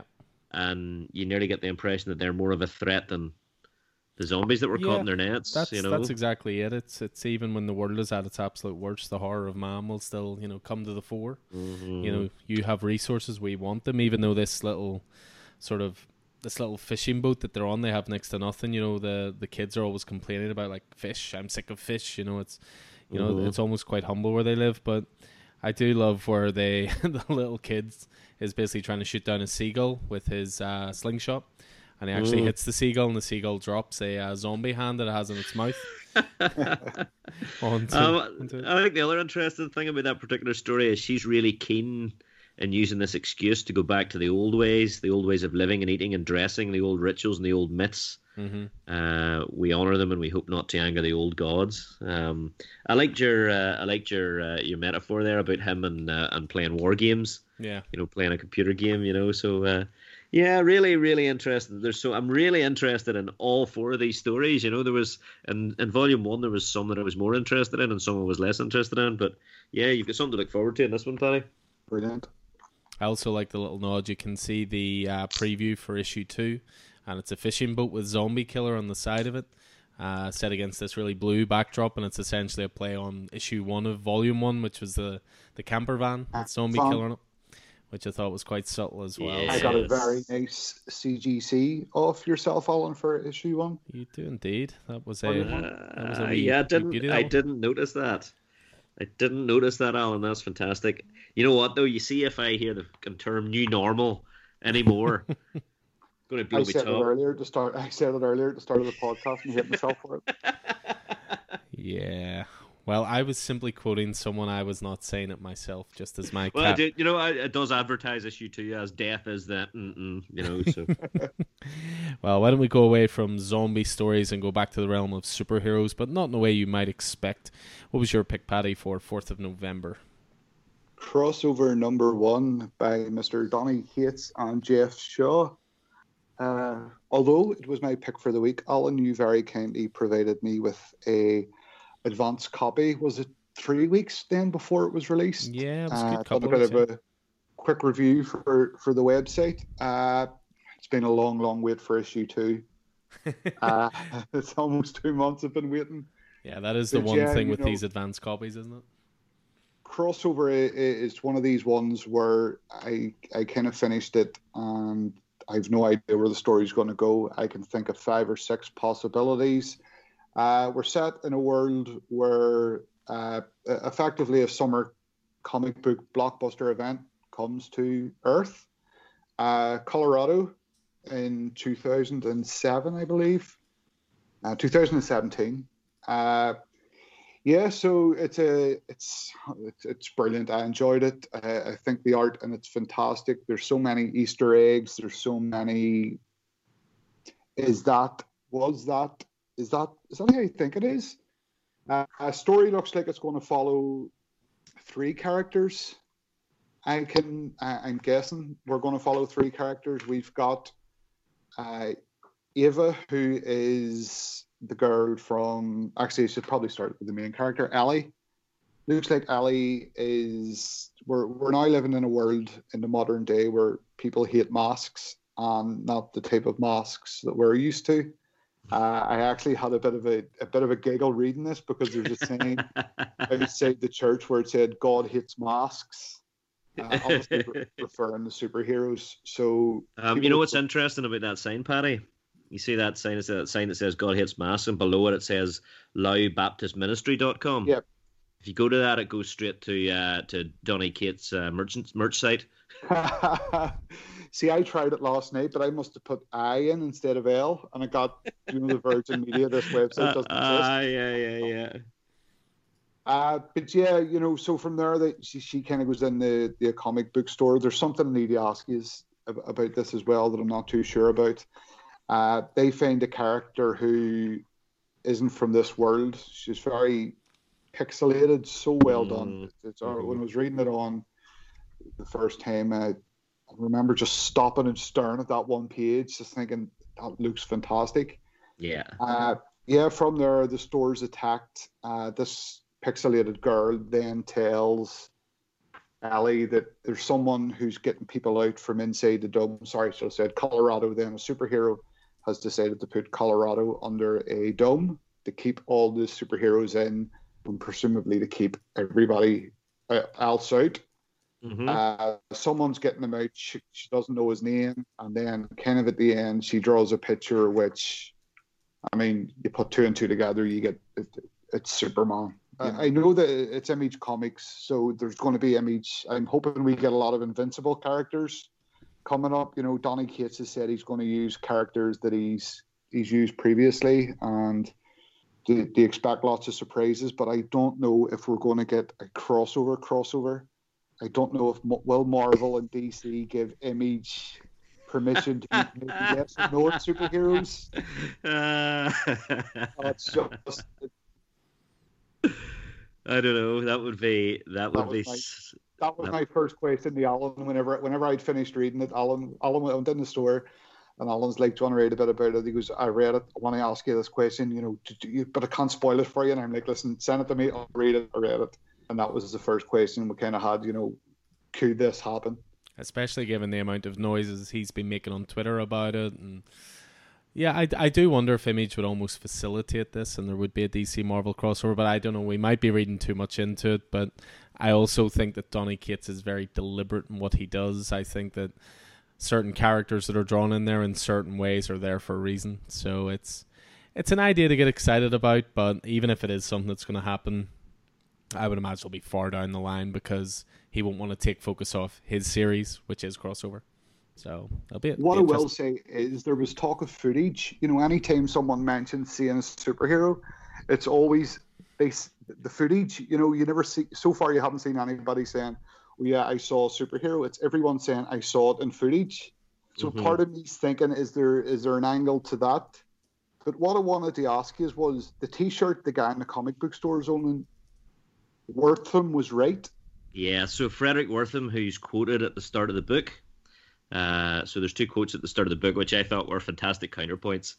Uh, Fredric Wertham was a psychologist, uh, wrote a very famous book on the brain, but uh, was very much uh, in opposition to pop culture and particularly comic books and what they could do, what he felt they could do to the minds of kids. And in fact, Fredric Wertham was behind the Comics Code Authority, uh, which was a, a stamp that uh, a lot of comics accepted in the 60s to show that they contained no no content that would be potentially uh, you know would potentially warp kids' minds. Yeah. Uh, you know, so that's who that's who Fredric Wertham was. Uh, you know, but the, the other quote was from Todd McFarlane, the first quote is uh, The world of comic book is the word of the strong, the ruthless, the bluffer, the shrewd deceiver, the torturer, and the thief. In comic books, life is worth nothing. There is no dignity of a human being. That's Fredric Wertham in The Seduction of the Innocent. The counterpoint is Kids love chains, Todd McFarlane. so, but yeah, it's. Uh, I I love this. I thought it was class. The, you know, the first thing that it uh, so yeah, sorry to, to answer your question. You know, your man's wearing it as a, you know, as a as a as a the the guy in the comic shop. You know, you've already sort of got a nick of his character. You know, but yeah. where he's wearing that T-shirt in an ironic way. You know that the Comics Code Authority was right. You know, Wertham was right. Comic books do uh, warp children's minds, you know. So, uh, so yeah, but no, I, I, mean, I thought it was great. The first thing that came to mind, and I think I mentioned it to you, Alan, was uh, a mini series that Mark Millar wrote in uh, a bunch of years ago called uh, Marvel 1985. And in that story, the original Secret Wars crossover pushes through into our world through a comic book that a kid's reading in 1985. Uh, you know, so there's there's definite similarities there, and I'll, I'll pull it out for you and, and bring it down the next time I'm I'm up home at the at the main collection. I said I would, and I completely forgot because I was bringing you a big pile of Spider Man. Um, but uh, yeah, I mean, I thought this was great, as you say, Paddy. You know, uh, it's kind of. I'm, I'm wondering what Donny Cates is. I mean, obviously he's making a he's making a comment about, uh, you know, big summer superhero events in in the big two and how they, you know, they they have grown so big that they have burst out of the comic books. you know, they, they they've grown to a ridiculous, you know, level that they've they've burst out of the comic books and into the real world. Um, so there's something to be said there. And as you say, you know, in, in, in July 11, 2017, Denver, Colorado was invaded, and then one of the supers put a big uh, put a big dome over Denver, Colorado, uh, and yeah, and Ava, you know, clearly there's there's someone in there that's that's letting people escape, and and what do they call them? What is the the term they use for soups, supers? Uh, but even for the uh, for the the, the people, uh, what are they called? It's one of them. The Fex. They call them Fex. Yeah. Yeah. But yeah, and they're they're coloured in that in that way that they use to, to you know. But yeah, and then you're you're you've got them you've got that counterpointed with the you know the religious right who are outside you know boycotting the store, pray capes away, you know, and all that sort of stuff. And there's there's a lot going on here, and there's a there's a real focus on. Well, first of all, it's her name is Ellipsis Howell. You know uh, that that that's Ellie's full name, Ellipsis, Yeah. and ellipses are you know whenever you're they're the three dots, you know, dot dot dot. Yep. Yeah, whenever and usually they denote, you know, the omission of a word or the omission of a piece of text or a, you know, so and uh, there's an awful lot of of that in there. You know, you see Donny Cates, you know, he, he he's adopted this symbol for this for this book, and it's very much associated with this book. The back page is just the three dots. You know, so I'm I'm wondering what's going on here. What it, you know about I don't I don't know yet. It's only one issue in, but yeah, I really loved this. I thought it was great. What about you, Alan? Yeah, I mean, as ever, Donny Cates is a is a great ideas man. It was great to see him back with his God Country collaborator Geoff Shaw. I think they work really really well together. Mm. I, I thoroughly enjoyed. I mean, for me, the three dots at the end were just to signify the fact that yep, that is Superman on that opposite page. Dot dot dot. What does it mean? You know, because it's not coincidental. Donny Cates is he's not mischievous, if you know what I mean. I, I get the feeling anything Donny Cates puts in a comic is there for a reason. And that's why, like, because surely DC's lawyers would be on the phone right now. That's, that's what I was going to say. I mean, surely in terms of copyright, how you know it's Marvel and DC are mentioned. You know, both are mentioned kind of in the book when the comic book store mentions it. It starts the book starts off with who's more real, us or Superman. But Yeah, I, yeah, I, yeah. I, I don't know where it's going to go. I, I, I think there'll be some sort of is Elle's parents. They died, did they, in Colorado? They died in they died in Colorado, yeah. And they, I mean, there's a there's an entire page there where they talk about her name. You know, uh, Yeah. ellipsis a weird name. Uh, the ellipses are the great unknown. Her mother took those three little dots, and then that's the next thing she says whenever she sees the God's God's hate mask poster. She doesn't say it. She just, yeah. So, yeah, there's a I think there's a lot going on here, and I'm really interested in uh, in where it's going. I'm I'm, al- I'm along for the ride. Um, I also picked up, you know, it's not something to do very often, but uh, I picked up that uh, that variant cover, Alan, for the reason that it was to support local comic book shops. Yeah, that was the uh, the, the the Ben Oliver one that Yeah. was uh, essentially done a very low print run. It was uh, just over five hundred of them were printed, and it was all set up by a guy who owns a comic store over in England, uh, Jeff Chahal, and then shipped out to comic stores to sort of help you know regenerate funds and you know help support comic stores and so forth. It's an interesting one in that you know, I probably sound preachy anytime I say this, but you know, it's some it's one of the core values I like to think of Coffin Heroes is that everything's sold at cover price on release day, and you know, we had these at cover price and we sold out of them within a week. You know, I, I still see other comic stores who have them. You know, we've still got copies left, but they're selling them at like double cover price. You know, mm. it's it's just like you know, reward your regulars, give them something nice and special. They support you, you support them, and you know that sort of thing. But it's a lovely cover. I've got. There was also a golden bossed one that gets sent to us as well. I've got it sent off to uh, CGC at the moment, so we'll we'll see what that comes back with. So, but yeah, brilliant first issue. You know, Cates is just a great ideas man, and it's it's great to see that. You know, we we talked about it I think before. You know, when we were talking about how Thor isn't gonna, you know, go into King in Black. It's nice to see him consistently go. I'm not just the Venom guy. I have other ideas.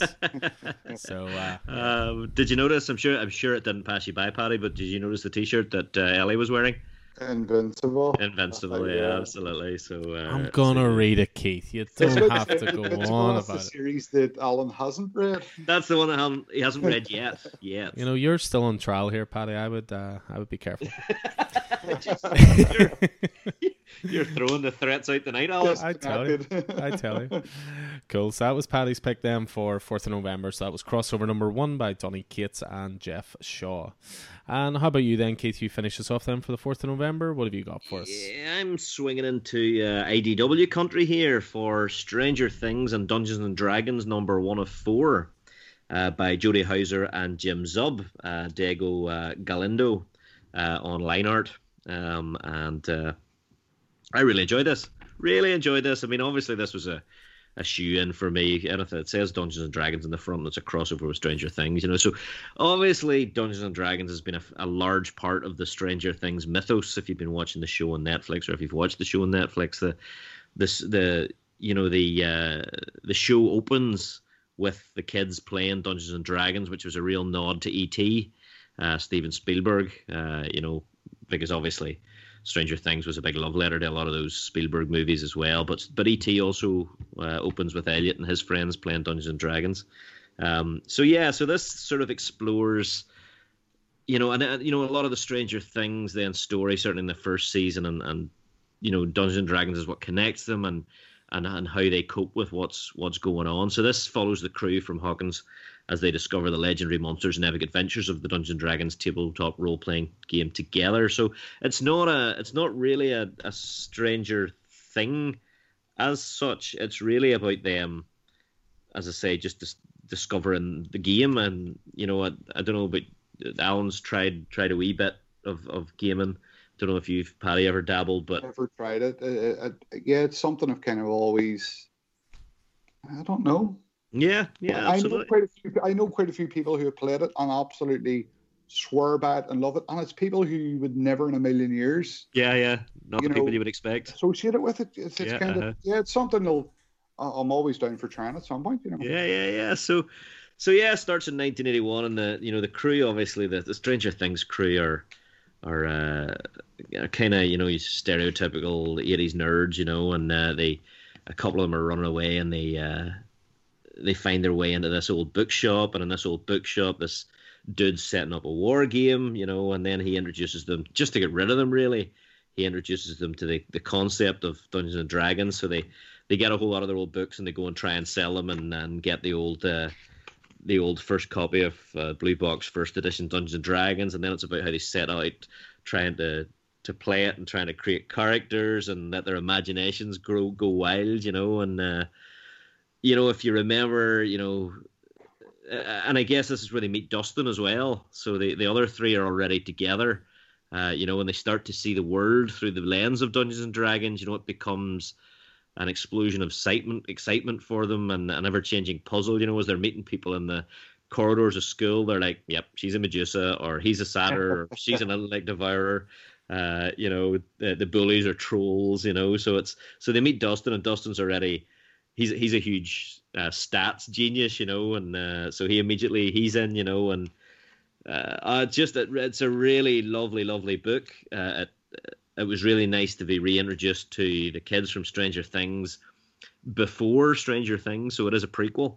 Uh, but it was also really, really interesting to see Dungeons and Dragons through the through the eyes of those kids, uh, which I really enjoyed. You know, Will the Wise, Lucas the Lion, Dustin of Dwarfholme, uh, and all of that. Just yeah, just uh, and uh, there's a whole lot of just wee uh, nods towards the you know the the series and and, and wee things in the series and and really really enjoyed the first issue. Really enjoyed the first issue. Um, so I'll be interested to see to see where it goes. You know, uh, yeah, it's it's so good, and I, part of it is is harking back to my youth, you know, and you know they've they've reproduced the boxes, the TSR boxes from Dungeons and Dragons, you know, and, and stuff that I still have in my shelf in the attic at home. Yeah, you know, so there's definitely a, a wee a wee bit of that, but uh, but uh, one of the other guys from the shop, uh, you know, messaged me and said, "Keith, have you read this yet?" And at the point at that point, I hadn't. Uh, he was thinking about getting it because he's also a role player, you know, and uh, and uh, whenever I read it, and Jim Zub's involved. You know, Jim Zub's been involved in a lot of the stuff we're we're reading at the minute, Conan, and uh, and he was involved in Avengers: No Surrender and a whole lot of stuff.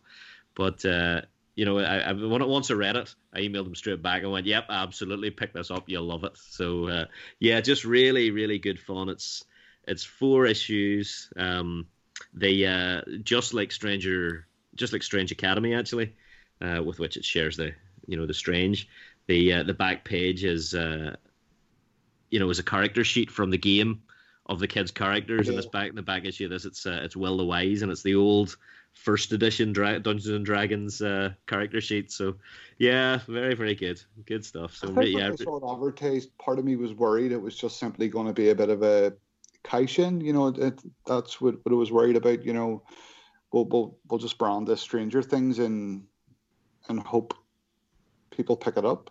Yeah, I I guess there there would be the danger of that, and and and certainly it wouldn't be the first time we've seen something like that. But certainly, from my point of view, uh, as a. I mean, I'm the target market for this, you know. Uh, but I mean, Jody Houser's on it. She was. Did she write the the previous? I think she's done all of the Stranger Things yeah. comics so far. That's what I thought. So I mean, if the if the the existing writers on it, then it's you know, and I don't see Jim Zub really getting himself attached to something that's yeah. purely a cash in.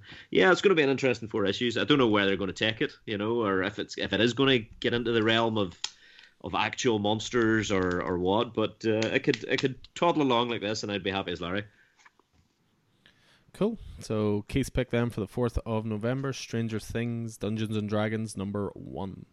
So that's going to move us on then to the 11th of November, and I'm going to keep this in the gravy train rolling. Uh, my title for this month, or for this week, I should say, is something that I must admit I wasn't massively looking forward to. It had, it had my curiosity, but I wouldn't really say it was like in my top three, certainly the way we do the podcast for what's coming the following week.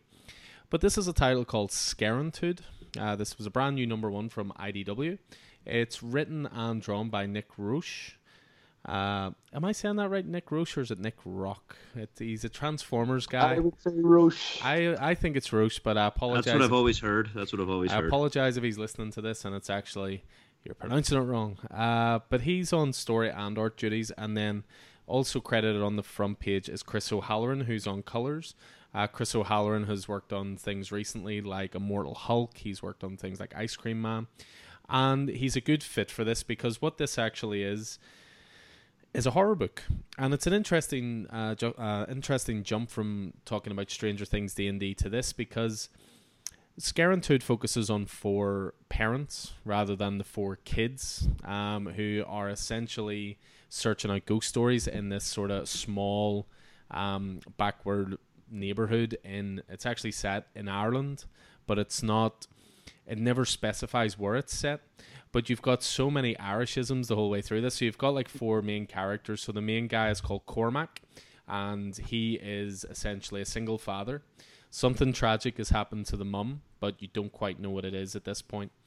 Uh, when he goes to pick up his little girl from school, he overhears like small talk of urban legends between other parents. So you've got a snarky character called Sinead. You've got an exhausted stay-at-home mom called Jem, and then you've got this. The, clearly, the breakout character of the first issue is this grey-haired conspiracy theorist called Flinno, and he's like your stereotypical.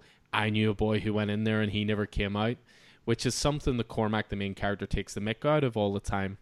But then he hears of this urban legend that exists of uh, a time that this boy went under the bleachers essentially in this preschool and he never came out. And he's like, "This is a load of crap." Oh yeah, of course you know this guy. And he's like, "Yeah, I did. It was my brother, and he's never been found."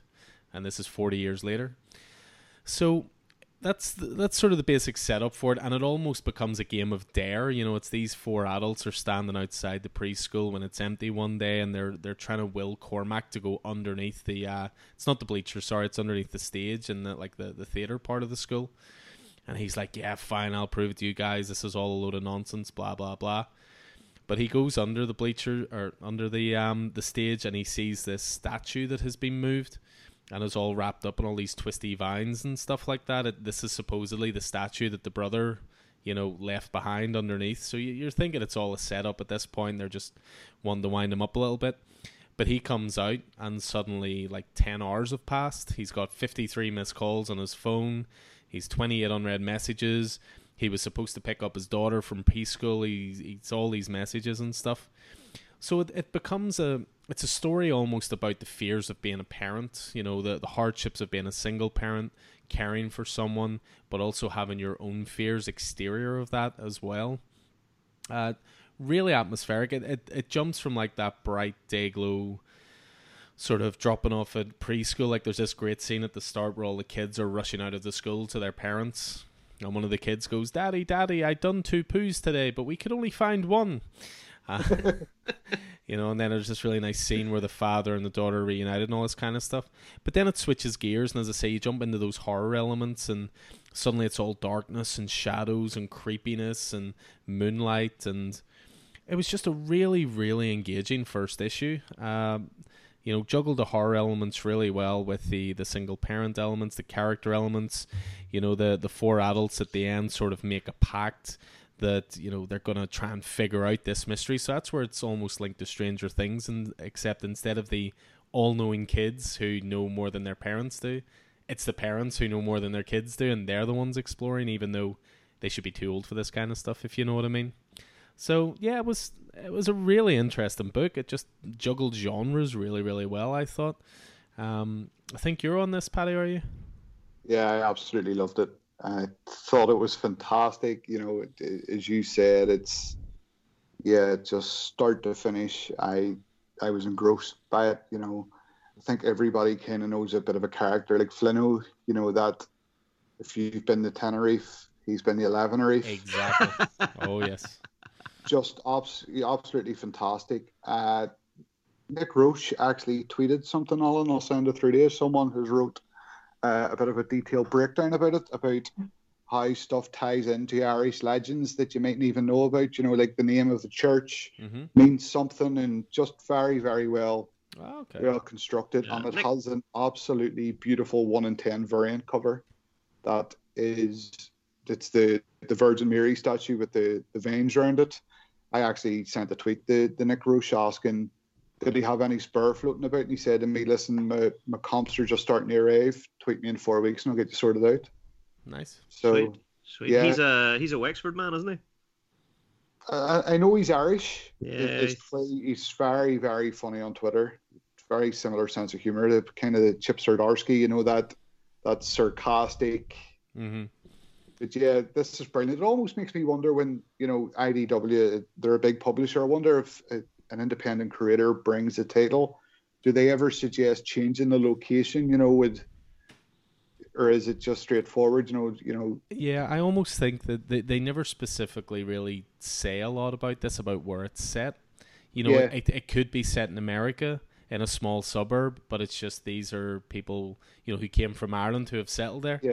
You know, they I, I know exactly what you mean because I don't think at any part in it it says like this is a small village in Ireland. Like I, I read a couple of reviews on it and all of them sort of agreed on this point, but they all said, look, it's clearly set in Ireland. You know, some of the pronunciations and stuff are great. You know, you, you're reading it in sort of your own native tongue. You can hear the accents in your head, you know, but it was just a book that arrived out of nowhere for me because again, I, I really like the cover. The cover is quite minimalist, just has a really nice sort of Scarenthood logo across the top and then it has what look like children's play blocks lined up, and it says R.I.P.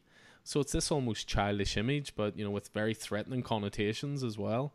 So yeah, I was really really impressed with, and I'm and I'm all the way in on it now. Uh, I'll definitely be sticking to this the whole way through.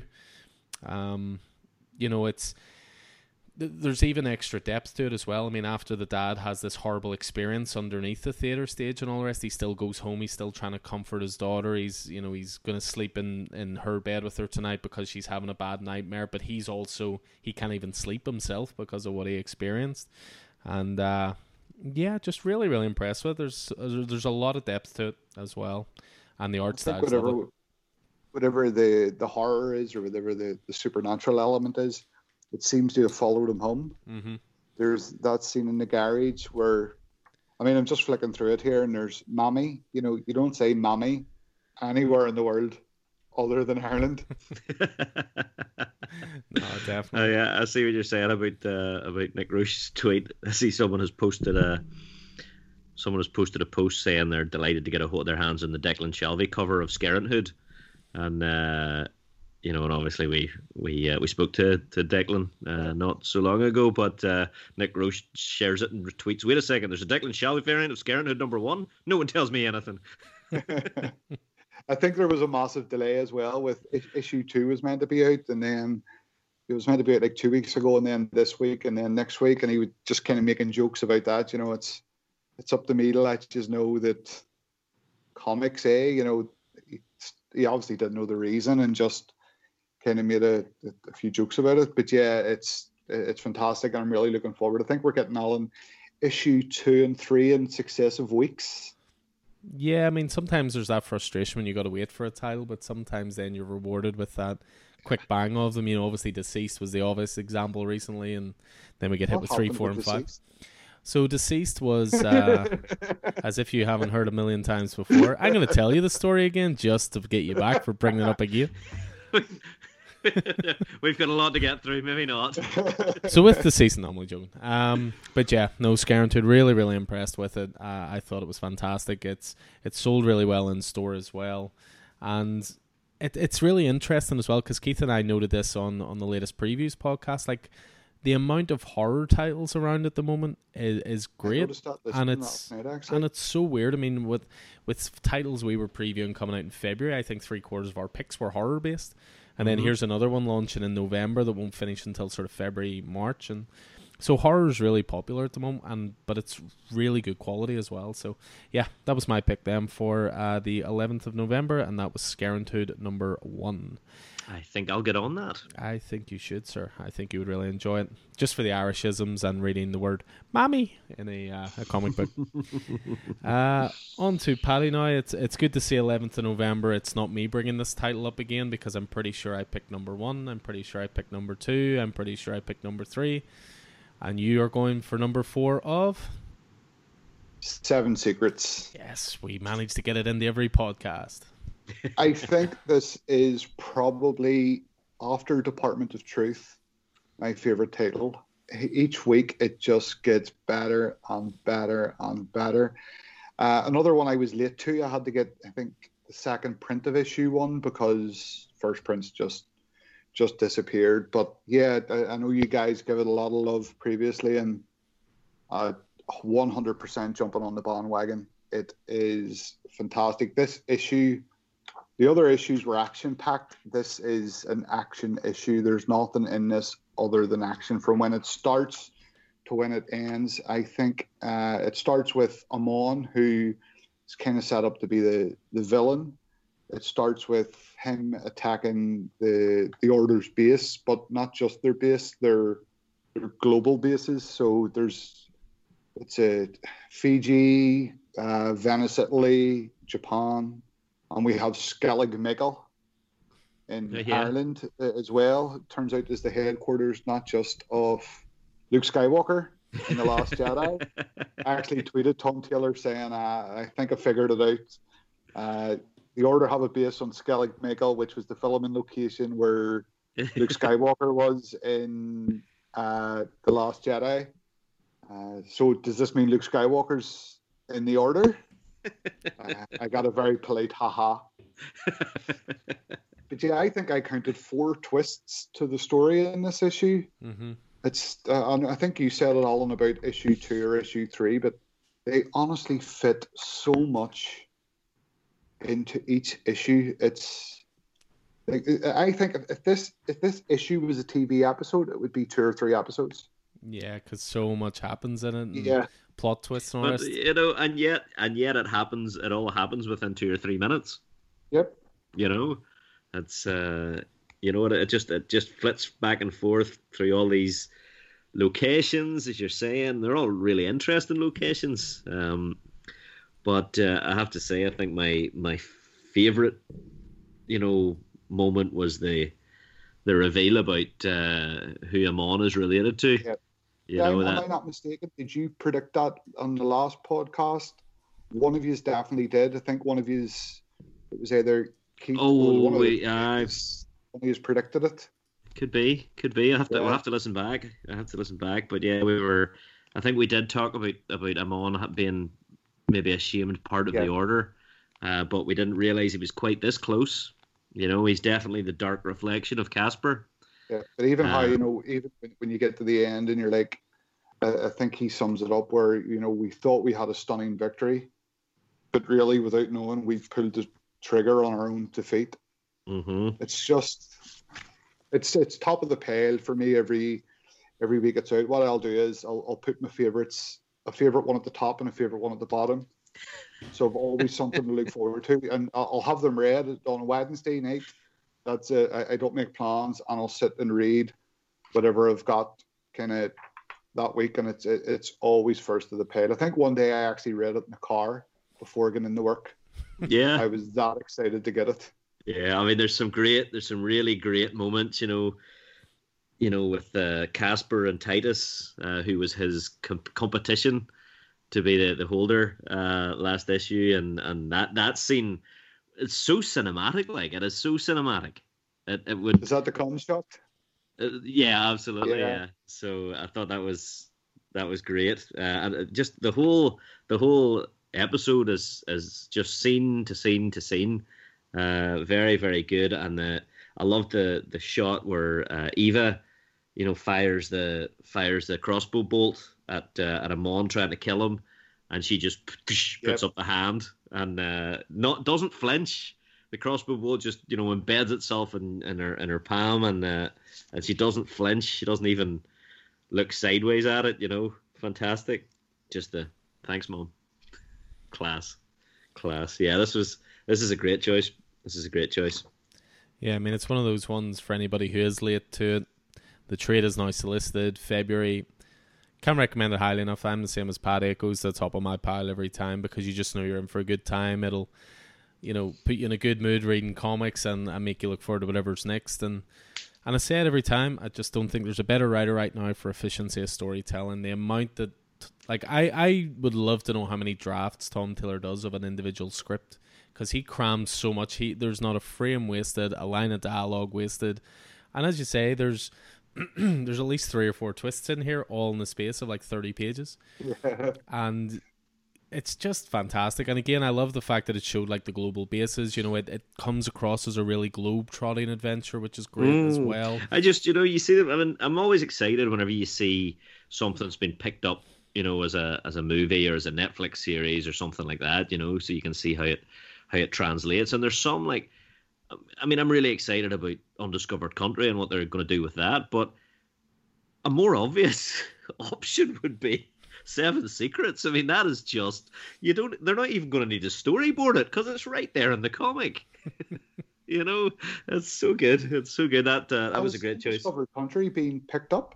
It was picked Yes. up even before issue one came out. hmm Yeah, and, and Snyder and uh, Charles Soule are actually writing the script for the movie. It's New Line, is it? Has Uh, picked it I think it's New Line, yeah, same uh, company that did Lord of the Rings, Mhm. most famously. So uh, yeah, but yeah, I was just glad to hear that uh, a that other people are enjoying Seven Secrets as much as I am, and b that I didn't have to pick it as one of my picks of the week for it to still be included in the podcast. So I appreciate that right there. So Seven Secrets number four for the 11th of November from Paddy. Uh, so what have you got then for 11th of November, Keith? I think this was one you were very much looking forward to. Oh yeah, this was this would probably be my pick of the month. I think if it wasn't, uh, Big words. if you know, if this hadn't been out at the same time, Seven Secrets would have been would have been my pick. But one I've been looking forward to from Aftershock uh, Comics, uh, uh, Miskatonic number one. And if uh, if you know anything about uh, H.P. Lovecraft and the Cthulhu mythos, then Miskatonic is a word that'll mean something to you.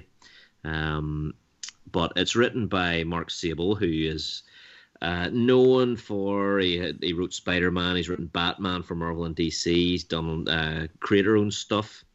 Um, and that the uh, artist is uh, Giorgio Pontrelli, uh, who is uh, has done uh, Jesus for everybody, Disney, DC, IDW, Boom, all sorts of stuff. But the it's just this is great from start to finish. Um, so the the gist of this uh, is that uh, it's set in the 1920s, uh, 1930s, and uh, Hoover has just taken over as uh, as the director of the FBI, and uh, the the the main character, the lead character, is is Agent Keller, and Hoover has just taken over. He's cleaning house, and Agent Keller is one of the few female agents in the FBI, and he's more or less going right. Well, you can uh, you can go to the typing pool.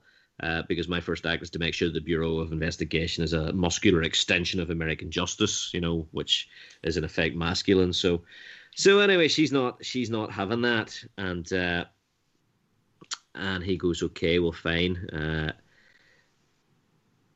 you know, she brings up a, or they bring up an investigation into these radicals uh, that've been arrested in a, in a crime in the Miskatonic Valley, which is in Massachusetts, and uh, and so forth and so on. So, uh, so Keller is sent to uh, is sent to Innsmouth, which is a a port town, uh, and in in Cthulhu mythos and, and the Cthulhu books, uh, Innsmouth is famous from uh, from uh, books like Escape from Innsmouth and uh, Dagon, and uh, is is home to a uh, a decadent uh, a decadent society of uh, of ancient inbreeding and so forth and so on. But uh, anyway, uh, the I, I don't know maybe maybe there's a there's a there's a lot goes on in this book. Uh, Keller goes to Innsmouth. Uh, she meets uh, she meets Detective Malone, who's an agent. He's he's already there. He's already on site to investigate the the the death of this professor from from Miskatonic from Miskatonic University, and he's he's been in Innsmouth long enough to know that, and in Arkham and, and that long enough to know that things aren't quite right. And uh, and there's there's more going on here. And he's uh, the the Cthulhu the Cthulhu stories, the the the Lovecraft stories, very much dabble in uh, madness, sanity, and insanity. And uh, you know he's clearly been touched by something already. Uh, you know the, the the human characters in, in Lovecraft stories never come out quite quite the way they go in, um, and this is he he seems very much that case. But you know she's uh, she faces she faces up against uh, you know up against um, I guess male prejudices, but you know Agent Keller's a very uh, a very uh, skillful investigator. Um, we meet characters that uh, that uh, those of us who have read Lovecraft before will recognize, but it's lovely to see them uh, in comic books, and uh, and we, we see references of things we've seen before. The Order of Dagon, and uh, uh, they our, our two agents start to sort of really start to investigate that, and strange things start happening. They uh, you know, when they find themselves, they find themselves having to escape from Innsmouth by dark at night across the swamps and the marshes, and uh, things just things just don't go well. Uh, but what this book does really, what this this this comic does really really well is it, it captures the feel and the tone of Lovecraft's writings. Uh, you know, it really captures the it really captures the themes and and the, it just it feels like you're it feels like you're you're reading a Lovecraft book. You know, um, but it's beautifully beautifully rendered. Um, the main uh, male character bears a striking resemblance to. Uh, have you ever seen Peaky Blinders? Yes. Uh, the brother George from Peaky Blinders, he bears a striking resemblance to him.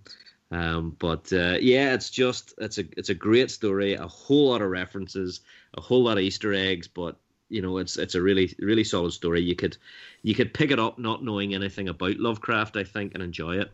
That's what I was going to ask because I know nothing about it, but it sounds interesting. So, Alan, if you have a copy, can you pop me a copy over? Yeah, I can certainly check the store when I'm in tomorrow. I mean, I, I I'm probably the litmus test for this because uh, I don't have any great in depth knowledge about Lovecraft. Uh, but it sounds like a really interesting mythology. You know, I hear Keith and Martin talk about it quite a lot in store. You know, Keith and Martin are, are long, long, long time friends, and you know have a lot of similar interests. And I know this was one Martin was looking forward to, and he seems to have reacted in pretty much the exact same way you did, Keith. So, mm, but and to, to some extent, I would say Martin's harder pleased than I am. I, I don't know. He does like Deadpool, uh, which you certainly do not. But yeah, I mean, I, I enjoyed it from the sort of investigative nature of it. You know, it it felt like it almost felt a wee bit X Filesy. You know what I mean? But yeah, in the nineteen twenties, as a I knew you would be if I said that. But but yeah, I I enjoyed it. The investigative nature of it. I think Aftershock at the moment are on a real hot streak. I think they're pulling out really good titles. I love titles that bleed together realism and events that actually happen but put a twist on them and you know meld together fiction and non-fiction you know uh, but yeah I, I really enjoyed this first issue. I thought it was great. I thought it looked great. I thought the art was was stunning in places. Um, so yeah it's definitely one there's, i'll be sticking uh, with anyway. I mean there's a lot there's there's some back matter in it as well alan. Um, it's a, a memorandum for the director of the united states department of justice bureau of investigation uh, regarding uh, the bombing of uh, of Ephraim Waite and other strange doings in the Miskatonic Valley. And I think this is one part that really excited Martin as well because there's there's so many references to Lovecraft stories in it. Mm-hmm. You know what I mean? That uh, that sort of uh, that goes through, and there's names and there's there's there's names of places and uh, and all sorts of stuff. So. So yeah, I'm, I'm really glad. I'm really glad you enjoyed it as a as a as a Lovecraft neophyte, as you say, the litmus test there. So I dare say, Paddy, you'll you'll enjoy it. Yeah, and again, as I say, Aftershock killing it at the moment. So many great titles coming through there. So definitely a publisher to keep an eye on, as as mm. well as Boom, who keep knocking out of the park, Image, AWA. Cool. So that is going to round off the 11th of November. So if you're still with us, we're jumping on to the 18th of November now. So I'm jumping on with the title here for my pick of the week. That I'll be honest, I feel that I've stolen it off Keith, just the way Paddy was picking up Seven Secrets, which usually I would pick. I think I've chosen something that normally Keith would pick. So for me, the standout title this week was Nightwing 76. So Nightwing, written by a longtime comic book stalwart Dan Jurgens, and you've got art by Ronan Cliquet. This appealed to me straight away. I mean, I I enjoy Nightwing. I don't have the same, you know, desire, the, the same love for the character that Keith has. Certainly, you know, Keith mistakenly thinks he's a better Batman than Bruce Wayne, but that's a whole other, whole other conversation.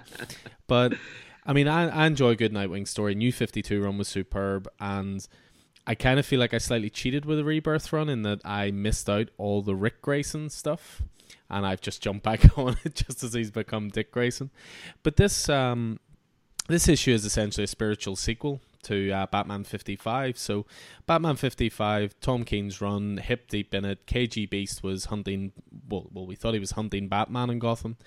But this issue starts off with a quick recap of a scene from that issue where Batman, Dick Grayson, and Gordon are chatting on a roof. And it all leads to the point where Dick Grayson takes a shot to the head from KG Beast. So he took a shot to the head. He then ended up, you know, getting sort of a selective amnesia. He still had muscle memory there. He had little inklings of his past, but you know there was tons of blanks there, and he relocated. He became Ric Grayson. He almost became a Talon, I believe. He there was yes. lots of people messing with his mind and trying to twist him one way or another, and then that all led to Joker War, where he ended up essentially being a son of the Joker for a few issues. But you know he's now back to full Nightwing mode, back in the blue and black, and this issue is essentially capping off a arc where KG Beast has come to fix his mistake. You know, his reputation has massively suffered because everyone looks at it as you miss Nightwing because you didn't kill him. So the issue kicks off with uh, Beast holding, you know, who had become Ric Grayson's great love throughout this part, uh, this point, Bea, at uh, holding her at gunpoint. And the rest of the issue is essentially just a kick ass summation of everything that makes Dick Grayson a great character. You know, you've great action through here, you have great dialogue, you have a character who has full confidence in his abilities because lest we forget, Nightwing is not any sort of, you know, any sort of character with these great superpowers or anything. He's an he's an exceptional gymnast. He is he has been taught by Batman how to fight. Um, he can read a situation, and you know, of course, he has his, his batons, you know, his his weapons. But outside of that, it's just a really great issue. You know, he's talking the whole way through it. I suppose Keith, you love Nightwing so much because he's he's almost DC's Peter Parker. He is. That's exactly it. He is Nightwing to me is is DC Spider Man. Yeah. Uh, you know, he's he's very much. You know, Dick Grayson wears the mask. You know, but he's not. Uh, he's very. You know, uh, we've talked about it before. You know, the fact that or not the fact, I guess the the theory that that you know Bruce Wayne is the mask that Batman wears, mm-hmm. you know, rather than the other way around. Well, well, Dick Grayson is very much not that. You know, it, it's always Dick Grayson with the mask on. Yeah, you know that's it's not know, two separate characters. Yeah, he's very very human. Uh, you know, he's uh, he's he's he's very personable. He you know his his thoughts and his feelings and his intelligence always come through uh, and and win out in the end, you know, and yeah, all those other cool things that you said as well, though, you know. but yeah, there's just there's a great summation to the fight here where KG Beast is essentially about to use this max caliber max caliber dispersal grenade. And Dick Grayson, of course, very quick thinking, uses one of the batons, jams up the gun, and explodes in KG Beast's face, essentially. But it's at this point you see Dick Grayson's humanity straight away because even KG Beast is like, you know, you could kill me right now, whatever. But he actually takes off part of his um, part of his costume, rips it, you know, creates a tourniquet, and actually, you know, helps to sort of seal the wound, if you will. But while doing that, of course, he has a ridiculous wisecrack. Uh, as he's a ridiculous wise ass, I should say, because he's actually getting to finish a joke he started two years ago, uh, where they're talking about a a Batman villain, and he's like, "That's the problem with Napkin Man. He doesn't." That's the point where he was shot, but he gets to finish off the punchline here. Uh, very timely DC reference punchline. Uh, follow the normal bat villain protocol. He just wipes away all the clues. Get it? You know, Dick Grayson does not have a good sense of humor. I don't think. But that's the first half of the issue. The second half of the issue is all about the responsibility of being a hero. It's all about the fact that if you're a, a, a hero and people know who you are, you have to try and you know you have to push people away almost because and you're you're trying to protect them. And there's some really great stuff here with you know memories of Alfred talking to him and memories of you know saying that he could be better and he could you know have both you know he could have the life where he cares about someone, but he could also, you know, do the superhero stuff. But, you know, Batman's words seem to win out more in his mind, and he actually ends up pushing Bea away. Uh, you know, he sort of says the memories came back, but the feelings didn't. You know, which was was quite an emotional sort of moment, and Mm. you know, when I was when I was Ric and with you, it's like I was really a different person. That guy no longer exists, and you know, she's went from having all this hope and all this you know this planning for a great future and then it's just ripped away from her and she just runs away from dick and and even then he's still wrestling with himself he's like you know i can stop this i can tell her i was lying and no alfred felt that your life of self-imposed isolation and denial wasn't necessary. He saw me as different encouraged me to break free. But batman says you can try but it doesn't work that way. And it's almost that it's not a negative part from batman. It's it's a realistic you know point of view i suppose that you know he has to push her away to protect her. But yeah it's just i thought it was just a really really great issue. I thought it was a great summation of everything nightwing is as a character it ends with that really cool sort of image of him jumping off the rooftop with the moonlight behind him and in full control and no fear and yeah just I, I thought this was a really really great issue and it actually reminded me of the new 52 run quite a bit which i am a unashamed fan of Mm. I mean, I, I obviously loved it, Alan. Uh, the reason that I didn't fight you is because I always I'm the one that picks Nightwing, and I just thought it'd be really interesting to hear your take on it. uh, you know, rather than uh, rather than hear me rabbiting on again. Yeah, I loved it. I loved that. Uh, obviously, it's a big, big heroic moment. You know the, you know him making out like his feelings haven't come back. You know, breaking his own heart mm-hmm. breaking her heart at the same time in order to keep her safe. There's a part of me that says, well, man, maybe you should have given her the choice. yeah You know, allowed her to make to make the choice and given her the given her the benefit of the doubt. Um, I hope it's not the last we see of her. I, I feel like it's going to be. I think that's I think that's maybe the last. Uh, you know the the last uh, vestige of Ric Grayson gone though. Uh, what's interesting is is Hutch also appears in this. Um, The fireman who uh, who comes and uh, after after Dick has tourniqueted uh, KGB's leg, wasn't he The- one of the, the- night wings wasn't he, he is one of the Nightwings. Yeah, uh-huh. so uh, so yeah, so he was uh, he was there, and the yeah, so that was interesting. Yeah, it's Uh, almost but like yeah. they're they're trying to move it back to a more straightforward classic Nightwing sort of story progression. Almost, it's like right, let's rid him of all the things that have you know been a- attached to the character in the last couple of years, and let's go back to sort of classic Nightwing, almost if you will. So I kind of Yeah, yeah, you know, maybe. yeah. you look at some of the flirting that he and Barbara were doing, like doing Joker War and stuff like that, and maybe people are just you know hankering for a more classic Nightwing. But you can obviously again, this is an audio medium, not a visual one. But as the guys can see me, I'm just gonna hold up this uh, variant cover I got because I thought it was really really great. But you can see Nightwing on top of a train speeding through Gotham. But Uh-huh. if you look just there, you can see Bea is in the crowd and she's illuminated looking on very solemnly at him as if to say like he's going in one direction away from me. So it's actually quite a subtle hint for what the whole issue's about. Usually a variant cover has nothing to do with the story yeah, inside. that's interesting. it's it's Um, just a cool image you know? That uh, that scene where Hutch appears is kind of interesting, you know. Um, sort of, let's say, uh, you know, Hutch says, "Does that mean you're okay with me branching out again?"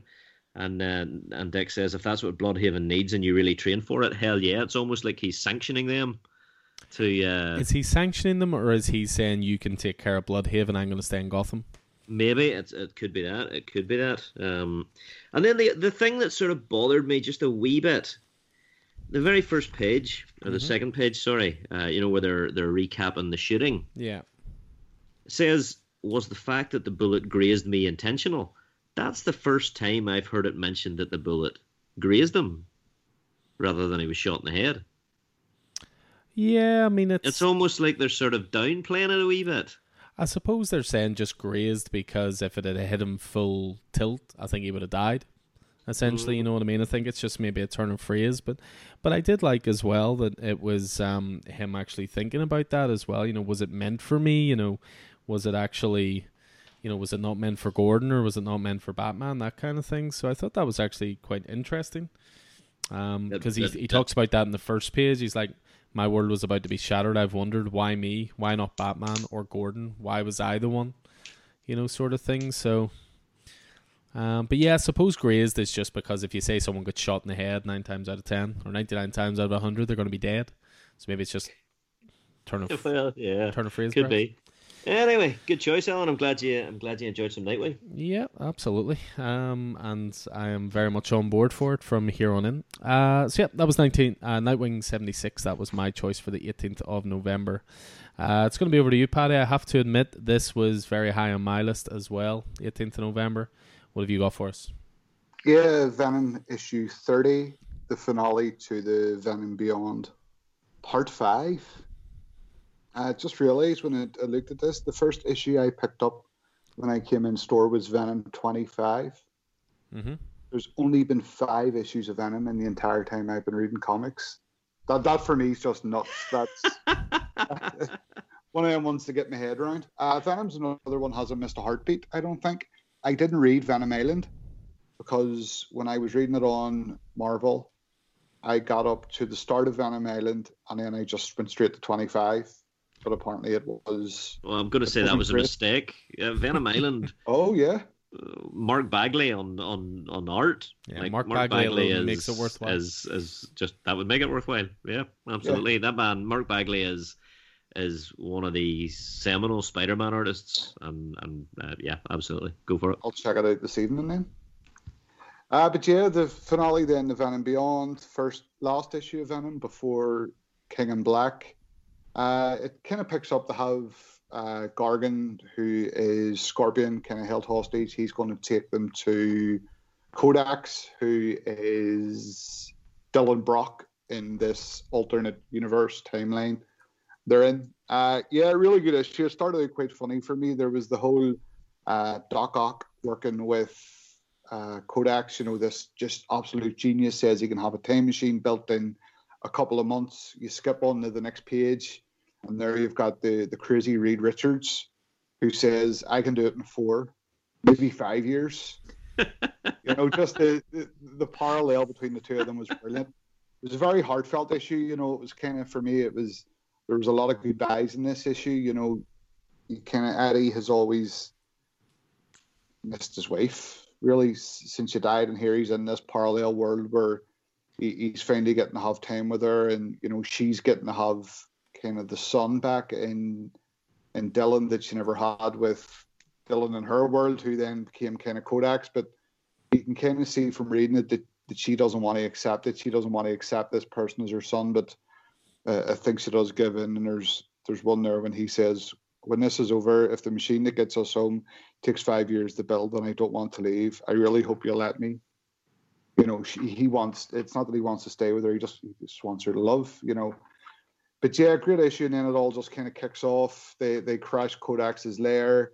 Uh, there's a, a of course a, an Avengers assemble sitting in there with with Codex's, you know, Venomized version of the Avengers. Uh, yeah, and it kind of there's really, for me, it was a bit of a confusing scene when they're trying to strip Dylan of Codex or Codex's. Just the you know, were they showing him what his life could have been? Were they showing him, you know, memories of of what they had? yeah, that's that exactly it. Yeah, the symbiote. yeah, yeah. It was. I guess it was the the loss the loss of Eddie, his father, that had sort of pushed him down this road. Ah. So so Dylan shared his memories and gave him, you know, gave him a. So I guess, you know, Dylan gave him the memories he had with. With his with Eddie and Yeah. and and Eddie and then and then Codex he got Codex's memories of his time with his mother. as a child. So uh, yeah, so I think it's a bit of a bit of a swap. Um, yeah. Yeah, and then we kind of jump on a, a, year.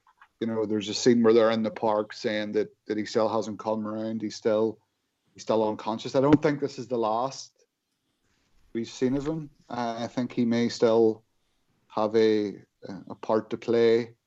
Uh, and then we skip on a few months more. Whenever they leave, they kind of come back and, Dad, are we home? Did we do it? Yes, son, we're here. But where did all the stars go?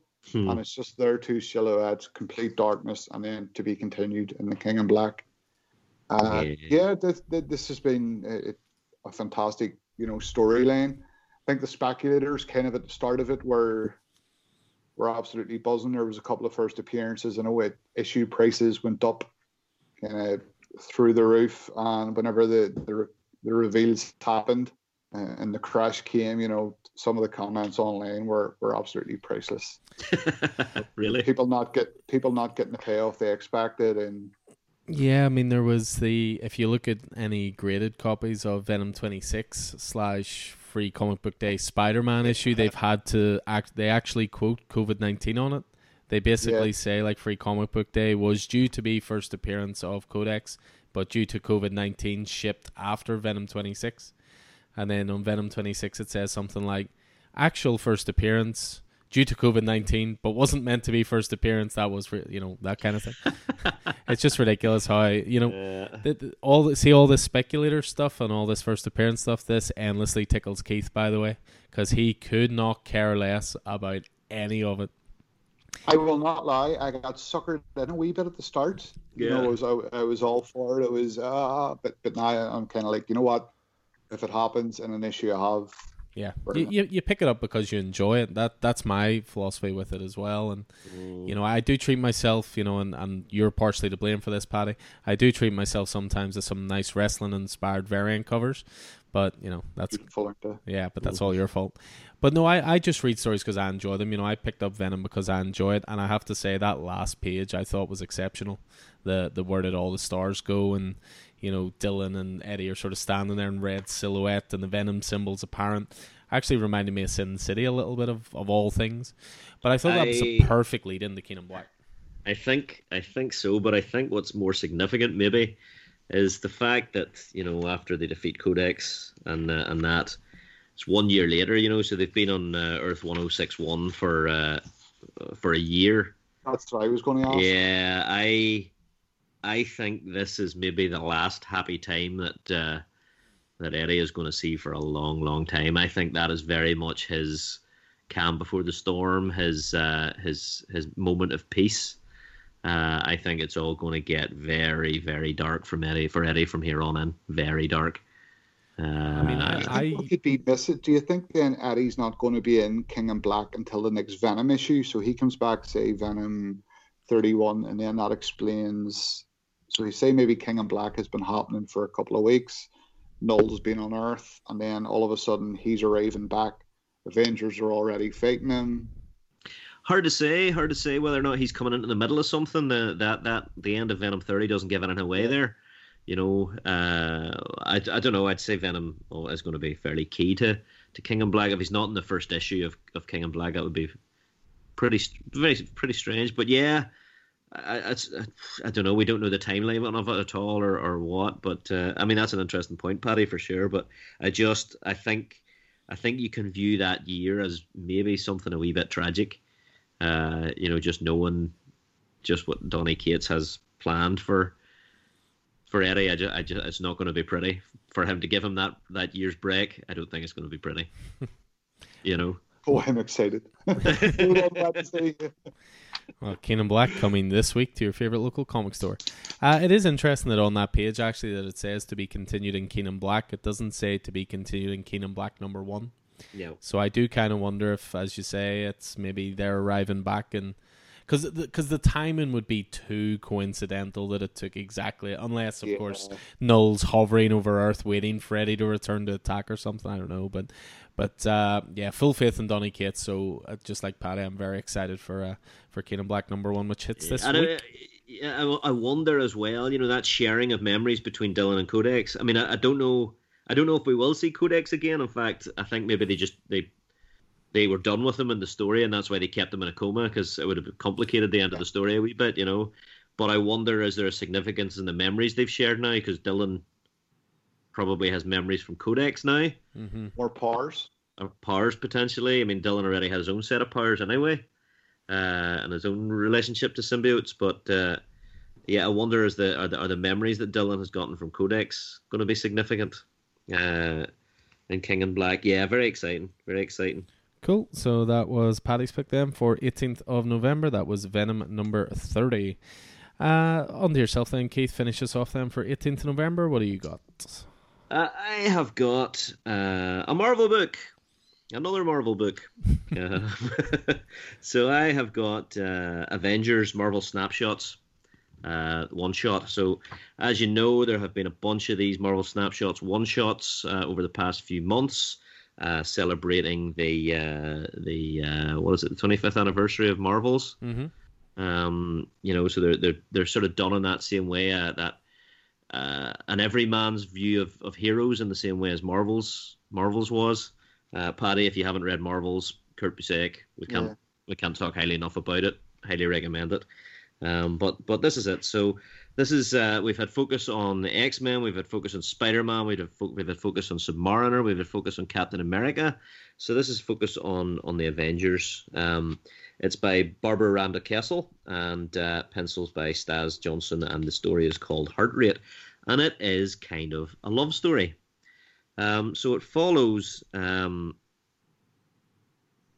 it follows Kerry, uh, who has just moved to New York. I think it's set, I don't know, maybe set in the late eighties the way she's dressed, but it's hard to tell.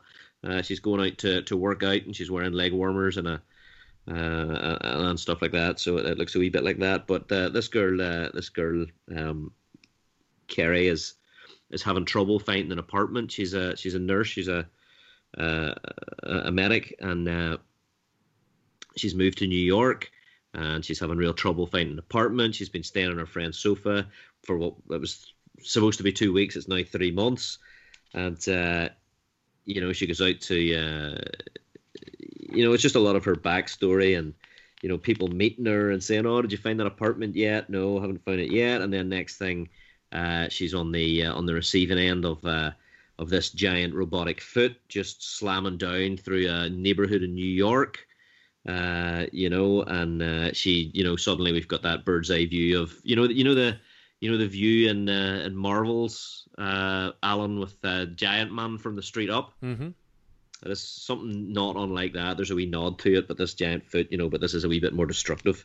Uh, people running, cars everywhere, you know, smoke. This giant hand comes down, crushing buildings, cars crashing.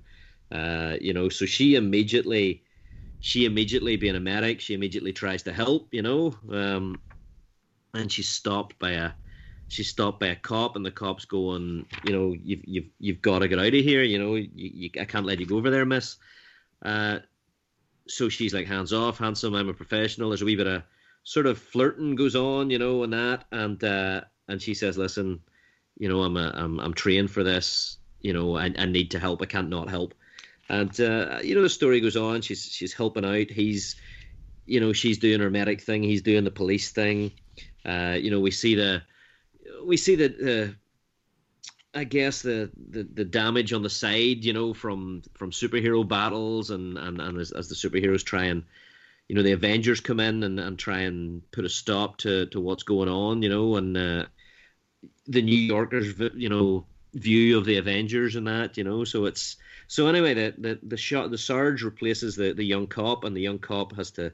They, they've got these shelters, these uh, shelters that are for, I guess, damage. Whenever whenever there's a super battle going on, people in neighborhoods get into these purpose built shelters, and uh, the rest of the story sort of takes place in this shelter. And uh, as the two of them, the the cop and uh, and uh, Kerry, the medic, try and help people, keep people calm, we see the New York spirit, you know, the same famous New York spirit that you saw in the original Spider-Man movie. Whenever Green Goblin was uh, beating up Spider-Man, and the New Yorkers started throwing stuff at the Green Goblin off the Brooklyn Bridge, going, "Hey, he's one of ours," you know, all of that sort of stuff. So meanwhile, there's a wee bit of flirting going on between these two, and the, the cop, you know, eventually starts telling a story or they start telling stories about you know whenever they met. She's from out of town, so she doesn't have a lot of superhero stories, but she remembers whenever she saw the Avengers battle in Count Nefaria whenever she first arrived in New York, and uh, again, it's all she was trying to get an apartment. You know, this this through line of this apartment runs through the whole thing,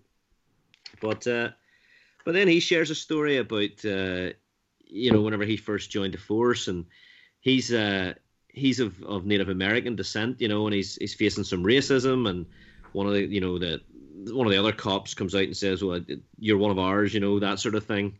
Uh, forget about it, you know, all of this sort of stuff, and uh, the cops. This is a flashback. Obviously, he's telling a story about when he met a hero, and uh, the cops are, are they're sort of griping about superheroes and those crazy power fights and you know their show offs and their and their their satiny costumes and you know, we could we could show them a thing or two about how to negotiate their way out of a situation. Tony Stark is sitting in the bar whenever the cops are uh, whenever the cops are chatting, and he overhears. And of course, Tony stands up to defend heroes, to defend his bodyguard, Iron Man, and uh, and uh, the cop says this young cop. I can't remember the cop's name. I don't know if it's mentioned, um, but the cop stands up and says, "Give me two minutes. Two minutes." You know, you've got to see it from our perspective. He goes, "I'm proud to be a protector, proud to wear the uniform, but it makes our job harder." knowing that all those superheroes, if they just take two minutes out of their battles, two minutes, that could make the difference between life and death to somebody at our level, you know. So we admire, you know, what what what your bodyguard does for everything, you know, does for everybody, but you know, there's always going to be a little tension. Stark says, "That's it. I've given you two minutes. You've made your point." So that's all right. It's fine. Whenever the cop goes outside, he's walking home. Iron Man superhero lands in the middle of the street and says, "Hey, buddy," and he's like, "Oh, you know," and he goes, "Stark told me that uh, you said in there that you've, I've, you, and I've got a message for you." he's like, "For me," and he goes, "You, you know," so and he doesn't, he doesn't end up telling the cop doesn't end up telling the end of the story to the people in the, in the the storm shelter, and of course things go from bad to worse, and uh, she still tells another story about meeting. Uh, meeting uh, Wonder Man and Beast, and someone tells one of the, the, the, the, someone tells a story about being saved by Hawkeye, and someone about being saved by Daredevil, and someone about seeing the Invisible Woman walking into Macy's and all of that, and uh, and then it all goes it goes from bad to worst. Uh, the lights go out, and and then uh, a building is tumbled down on top of the, the roof of the you know the roof of the, the shelter, and the shelter's blocked off, and uh, there's a guy in there, he's dying, and uh, they're sitting there, they're going, "This is it. We're we're, we're going to die down here. This guy is going to die." And and uh, he says, the cop says to her, she goes, "Is this is this life or death?" And she says, "Yeah." She goes, "This this guy's going to die. This is life or death." And he just gets on his pager and he just tests, he just he just texts to a random number. He just texts LOD, life or death. And uh, two minutes later, there's a crunching sound and a screeching sound. And Iron Man tears open the the door of the of the storm shelter, you know, and uh, he just says, "Okay, emergency still in progress, folks. I need you to stay in here. Where's LOD?" And uh, you know the cop points and says, "There, there he is." You know, and uh, so strap him into the gurney. I'll I'll take him away. You know, and uh, of course it turns out at the end of the, the story that he was telling, the story they didn't get to tell, that uh, that uh, you know whenever Iron Man had landed in the street, uh, he says, "Are you here because I confronted your boss?" He goes, "Kind of. Here, take this." Uh, it's a number. He says, Mr. Stark says you seem like a good man with a good head on your shoulders. Someday, when those two minutes would make a difference in a, in a, in a matter of life or death, contact me. So this was him obviously calling in his favor. You know, it was. So I just thought it was it was just fantastic. You know, this this story of burgeoning love set against this backdrop of New Yorkers and superheroes and, and how those superheroes impact everyday New Yorkers and police folk and medics, you know. So, so it, it's it's a great it's a great story. It ends very well, you know. Them finally, you know, getting some time. They get together. They finally get some time to have a meal, you know, because with him being a cop and her being a medic, doesn't happen very often, you know. So, all these other people are running for cover as there's a there's like a dinosaur in the background and an Avengers fight going on, and they're just sitting there because it's. well, it just exactly. It so so yeah, it was a really really great. It was I think it was my favorite of these Marvel snapshots. Uh, you know, some of them have been really good, but this was really really stand out. Uh, I really enjoyed this. Really really stood out uh, to me. So that's Marvel snapshots Avengers by uh, by uh, Barbara Randall Kesel and Staz Johnson. Highly Yeah. recommend it. I know you've spoken highly yeah, of a couple of those different Marvel snapshots. Uh, I think we've one out this week as well, coming which is Civil War Marvel snapshots as well. So they're obviously tackling event like big events in Marvel history Well, as well as just uh, different factions. So. That looks like it's going to be uh, spotlighting Maria Hill, Oh, okay. Agent of Shield. Yeah, I think that's the kind of one. I think I missed out in the first couple of them. I think it'll make a really good trade with all those uh, snapshots together. So Yeah, well, uh, well, yeah, I yeah, could I could jump on it then. Cool. So that is Case pick then for the 18th of November, which was Avengers Marvel Snapshots number one.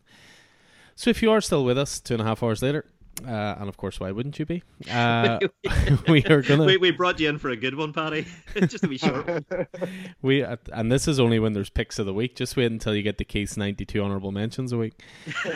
um, so yeah, we're going to finish off 25th of November. This is going to bring us right back up to date. As I say, we're recording this on the Monday, the 30th of November. The next release day is the 2nd of uh, December. So this will bring us right up to date. So these uh, last three picks are all, I'm sure, very fresh in our minds. And I have to say, looking at the three picks, you know, it's, it's a week of quality to say the least. And the one that caught my attention the most is one that I did not expect to. Uh, it's a black label title, Stupid Size. Sorry, Keith.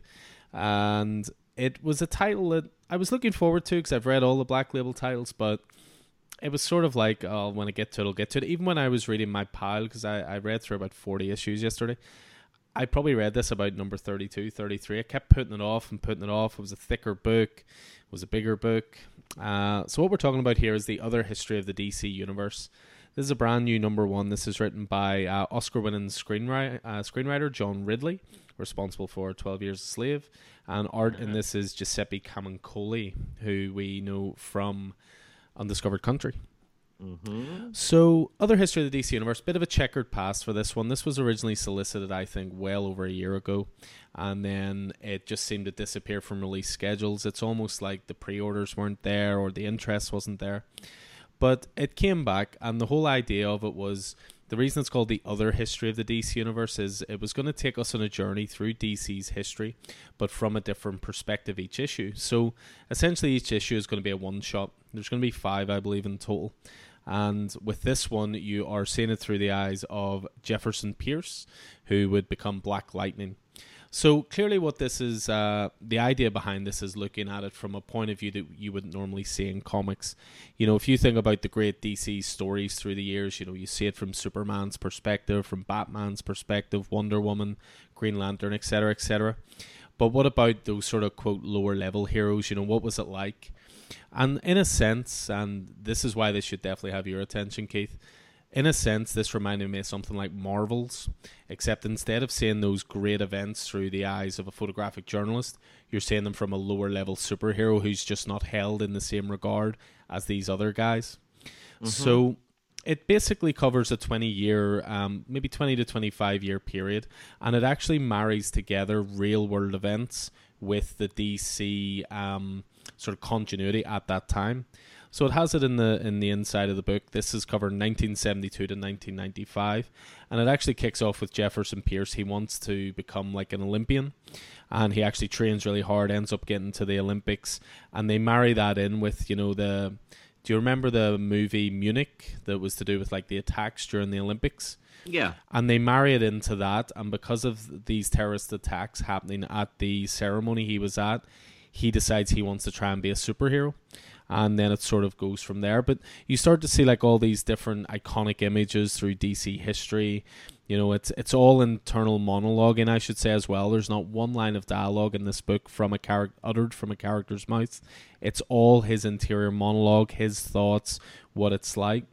And you know it starts off where where he's where he's lonely and he's you know living by himself and then he meets a woman for the first time and then they end up getting married and you know but these strange things are happening to his body that he can't explain and they're eventually powers that would manifest themselves as black lightning. But like there's a great page in it for example you know so obviously this is all from the point of view of a black superhero.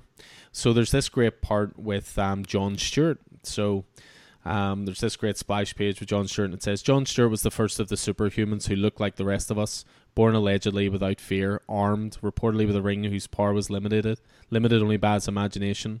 He was a Green Lantern, sometimes.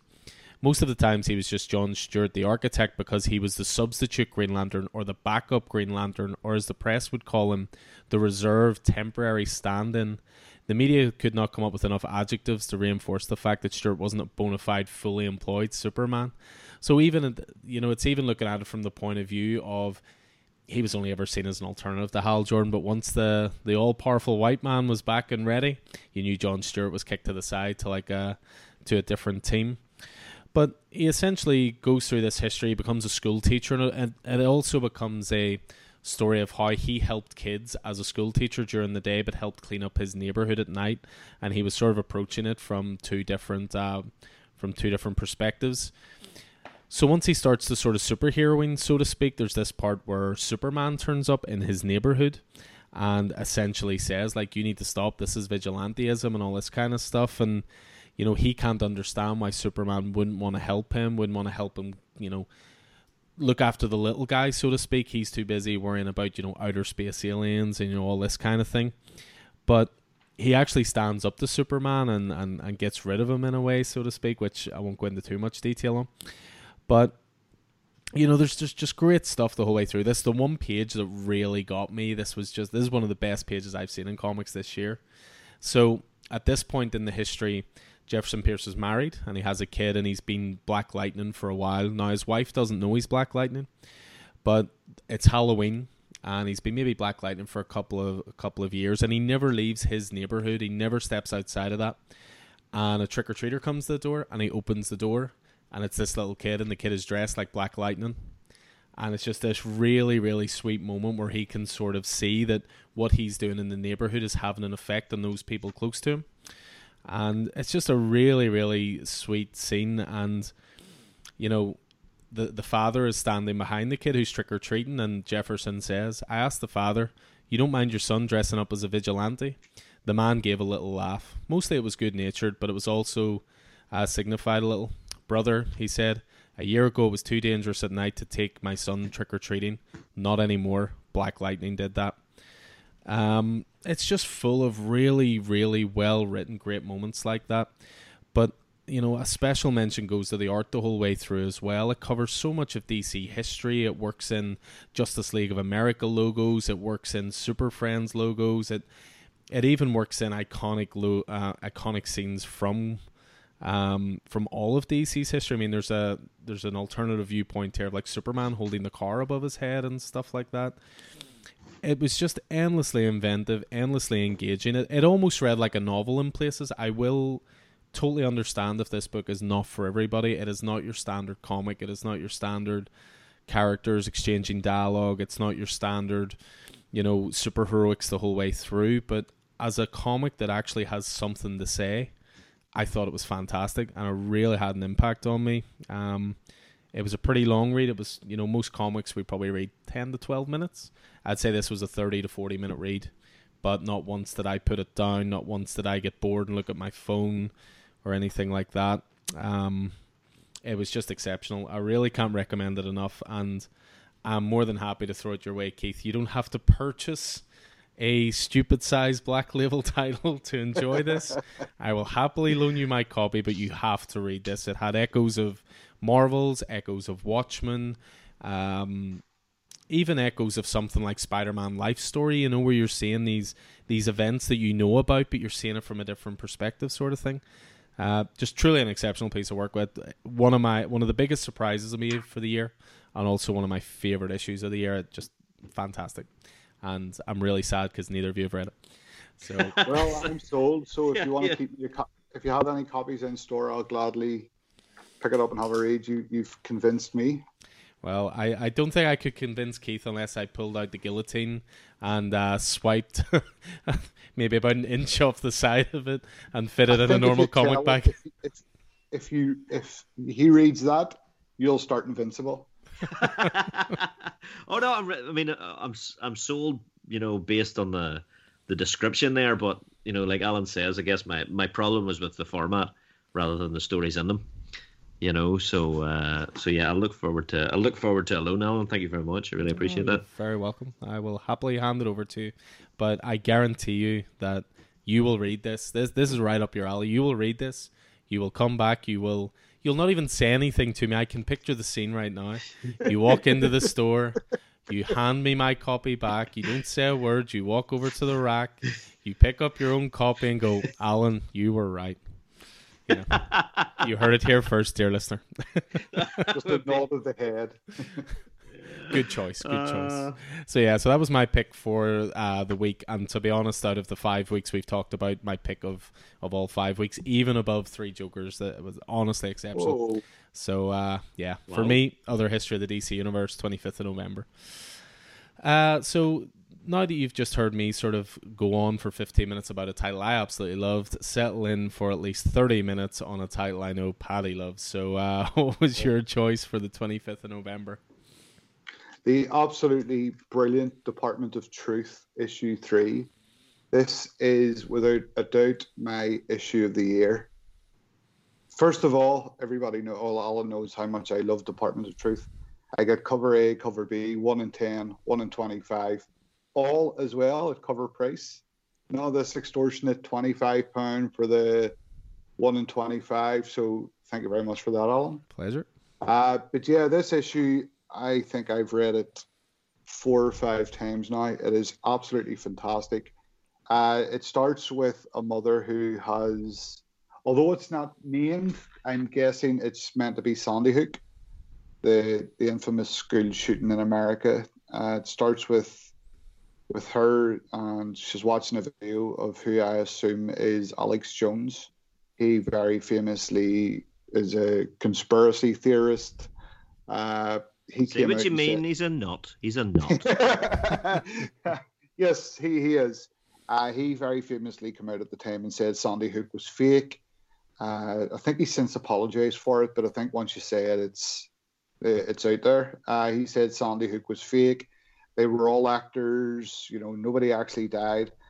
That this issue kind of focuses on the mother of a, a child who who was in Sandy Hook. Uh, it, tell starts off kind of from her perspective. You know, the first time she's seen this Alex Jones video, you know, she's how can anybody believe this? This is my son.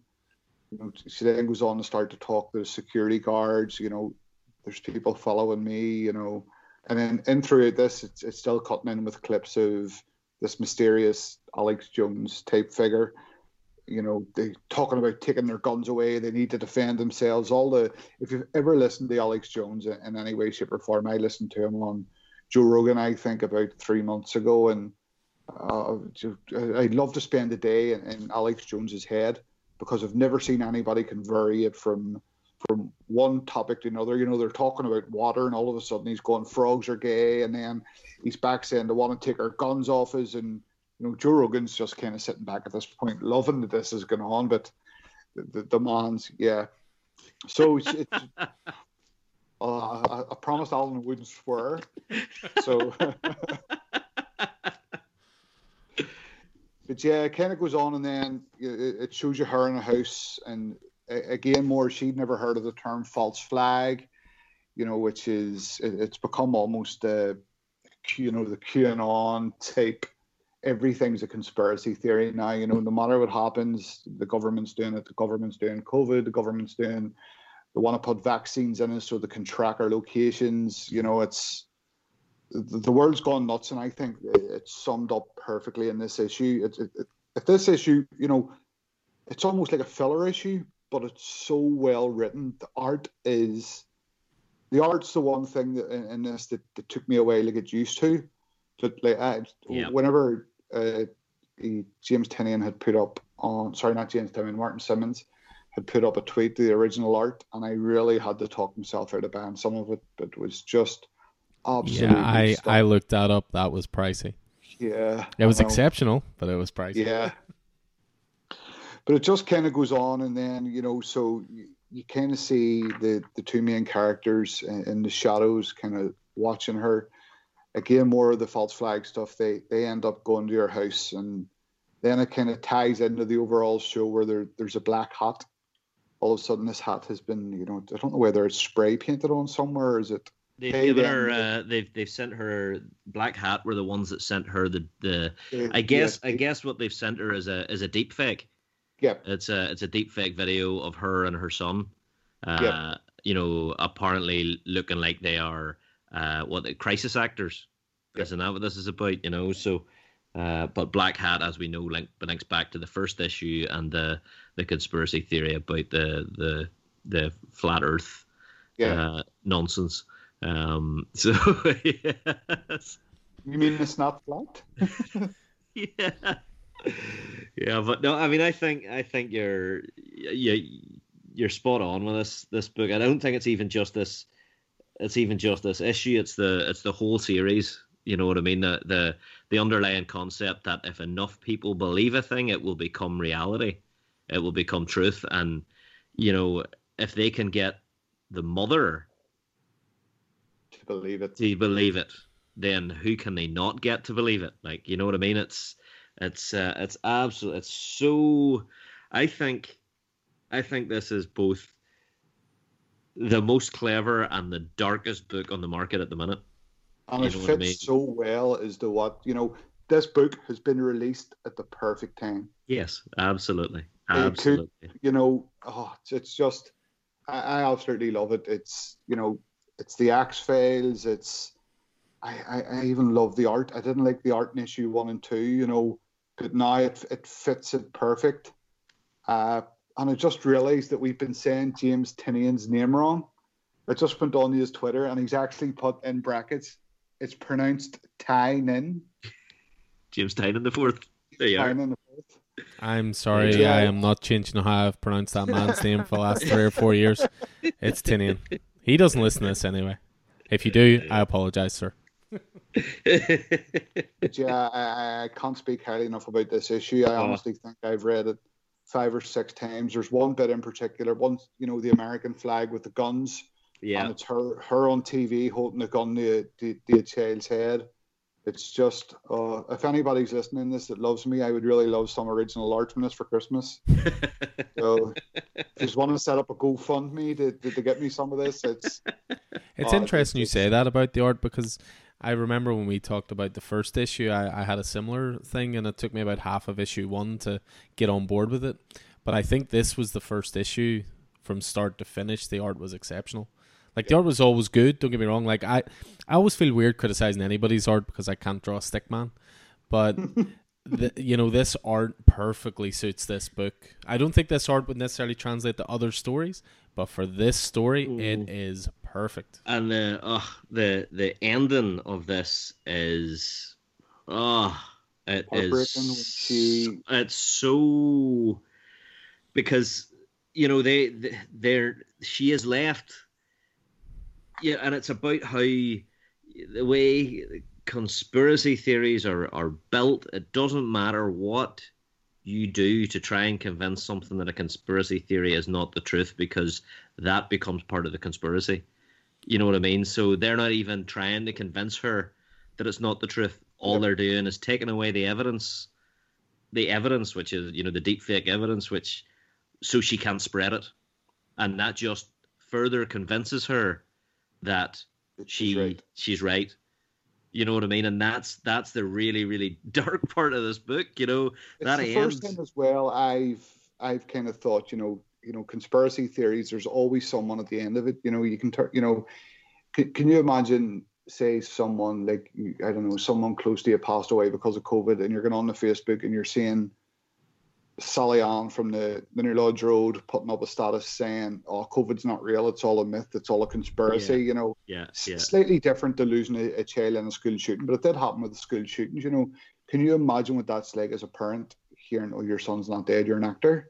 Yeah, You know, yeah. it's the first time I've, I've stepped back and actually thought about it when I was reading this. But It's Yeah, it's, I mean- it's it's nuts. Like it's it's great. It's such a such a, a it, it is the book for our time. Like uh, for our our post truth age.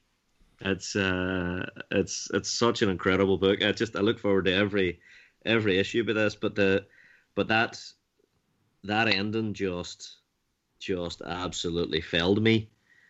You know, she just she's she just doesn't. You know, Well, I- she's she's so detached as a character, like you know that that's that's what you need our main character for. You know, he's the audience's eyes and ears of, you know, are are you really going to leave her like this, sort of thing. But I mean, this is this is she she knows what she's you know the Ruby, is it? Is that what you call her? Uh, Ruby knows what she's doing, but the, just the last two pages of how they leave the mother, how the mother is left, just buying into the buying into the conspiracy theory like completely, and and further and deeper into it than it ever was, and just shouting at a shouting at a, at a brick wall. She's getting oh, but they know that she's less dangerous that way. You know, it's oh, just thinking. See if you go to page one, look at the eyes. yes, Is it just me or is that Donald Trump?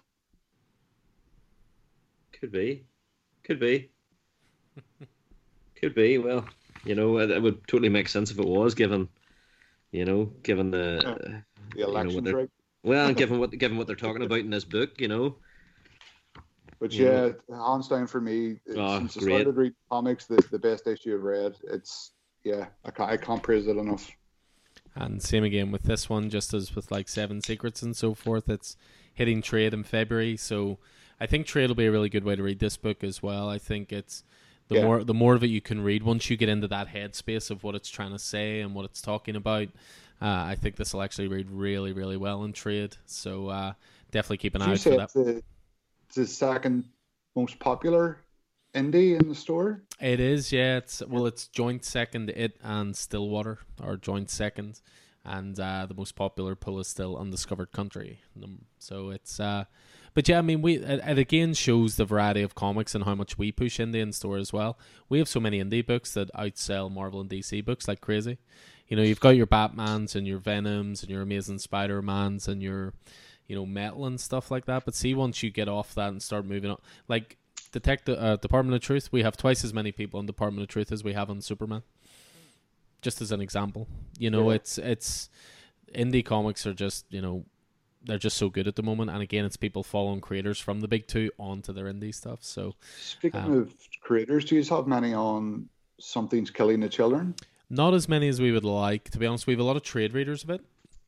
Yeah. Uh, Something is killing the children's another one that we we loved from get go from issue one, but then it became one of those boom titles that went back to second, third, fourth, fifth, sixth print, and people didn't want that. They Yeah. basically, if they just wanted to read the story, they were happy to wait for trade. Whereas it's obviously an issue that's you know gone through the roof now. But uh, yeah, there there are some that people just like the trades. It's similar to what you're saying about AWA titles. You're happy to just read those in, in trade form. Same as me in Undiscovered Country. I read the, the first trade of that, and then I think I picked up the next issue, and I was just like, you know what? No, uh, I'll, I'll keep it for trade. Yeah, stick to trades. No, that's fair. That's fair. But uh, yep, so that was Paddy's choice then for 25th of uh, October. And I think the whole reason he agreed to do this podcast was that he really just wanted to talk about Department of Truth 3. So that's me done, everyone. Bye bye. So, from one title you should pick up and trade if you have missed it so far, to another title that unfortunately came to an end this week, but will also make a wonderful trade. Uh, I know that this is something that is bittersweet for you, Keith, to say the least. Please don't spoil it. I, I know you want to talk about it a lot. Apologies. I, I stockpiled this, and I'm going to read 1 to 12 this week. But okay. what are we talking about? Well, I uh, the first issue of this series was my pick of the week. The seventh issue of this series was my pick of the week. So that's the uh, the start and the middle, and the final issue of this series is my pick of the week, and that is Symmetry. John Constantine Hellblazer number twelve. Uh, by Simon Spurrier, uh, Aaron Campbell, and colors by uh, Jordie Bellaire. Ah, why are they? Why are they bringing DC's best book of the year to an end? Why? It's it's just been it's been phenomenal. It's been it, it has been uh, the best I have ever seen Constantine written. Uh, it has been, as I say, to my mind, the best DC's best ongoing book of the year. Uh, it's been the best DC Black Label experience I've had, and that is set against Three Jokers, is set against The Last God, which you know I'm a huge fan of, and, and others. You know, it's just been it's been so good. Like like Department of Truth, very much a book of our time. Uh, Spurrier is is is a Brit, and this very much uh, is talking about is talking about Brexit and is talking about the rise of toxic nationalism, uh, toxic patriotism, uh, and all and all linked through with uh, you know through it all as weaved as weaved magic, and through that as weaved John Constantine at his utter bastard best. Uh, you know, trying trying to get out of his own way in order to in order to service the greater good, uh, and not really giving too much of a crap who gets in his way when he's doing it, because you know the needs of the many outweigh the needs of the few and all that. Uh, uh, it was a real, it was a a real, uh, yeah, real great finale to the to the series. That the the the first six issues were released as a trade. The second six issues are released when they. I believe it's Alan? February as well. Yeah, there's a there's definitely a common theme through this podcast here. Yeah, this was so this yeah so this it's, I mean there was there was three part stories, two part stories, one part stories. Uh, this is the conclusion of a three part story called The Sceptered Isle. It brings together all of the characters and all of the situations that, that John has met throughout this 12 issue run, um, for better or for worse. And, uh, you know, uses all of those uses all of those characters and and uh, and all of those situations. There has been a through line through this uh, through this story, which is uh, an older version of John Constantine has been has been at the I guess the the background of, of the whole thing and, and what's going on. So we see a conclusion of that, and uh, I, I I get I get the feeling that maybe there's been some changes made to issue twelve from how it was originally conceived. Whenever this title was cancelled, uh, in order that that Spurrier could uh, more fully finish off his arc. Um, just there seems to be a wee bit of a jump between issue 11 and issue 12 is the only thing that makes me think that. Um, but oh what a what a story. I, I mean I, I, can't really say too much more uh, without without spoiling it uh, for you and for everybody else. And i wouldn't want to do this because it's just it's just a gorgeous story. The the the art aaron campbell's art uh, is i mean in parts it is comparable to department of truth paddy i would say uh, the way it's the way it's rendered very much fits the uh, very much fits the story. Uh, but the way that magic is is uh, is rendered as well just looks fantastic. Uh, a lot of it is nearly seems to be rotoscoped. You know, almost like photographs have been have been drawn over uh, in some parts. Um, but yeah, just we'll talk about it after you've read it, I guess. I'll be honest, John Constantine eh, is a character that I had zero zero interest in, and I heard you speak about issue seven on the podcast. The one with the mermaid. The, the mermaid story, and it just so happened, I think, then that the following week the, the first trade was out, and it, I absolutely loved it. I thought it was fantastic. Uh, I see what you mean about the art similar to Department of Truth in some aspects. Yeah, yeah. But the, the, for them six issues were absolutely fantastic, and I'm raging that the second trade won't be out until February. well, yeah, I mean, uh, it'll be worth the wait. It's interesting, just as I was saying there, with you know there being a theme through this and February releases. I believe in our previews board in store, I have Department of Truth trade on my picks. I believe Keith has the Hellblazer trade on his picks, and I believe Vicky has Seven Secrets trade on her picks. So, you know, normally when it comes to the previews board, we we focus on single issues. We don't really focus yeah. on trades too much. But see, just some of the titles coming out this year because they've then fell prey to scalpers and and things like that, and they've maybe been a little harder to get. We really want to make sure people are getting these stories and enjoying them. You know, I believe Department of Truth as well. It comes out, and then the next issue is out the same day.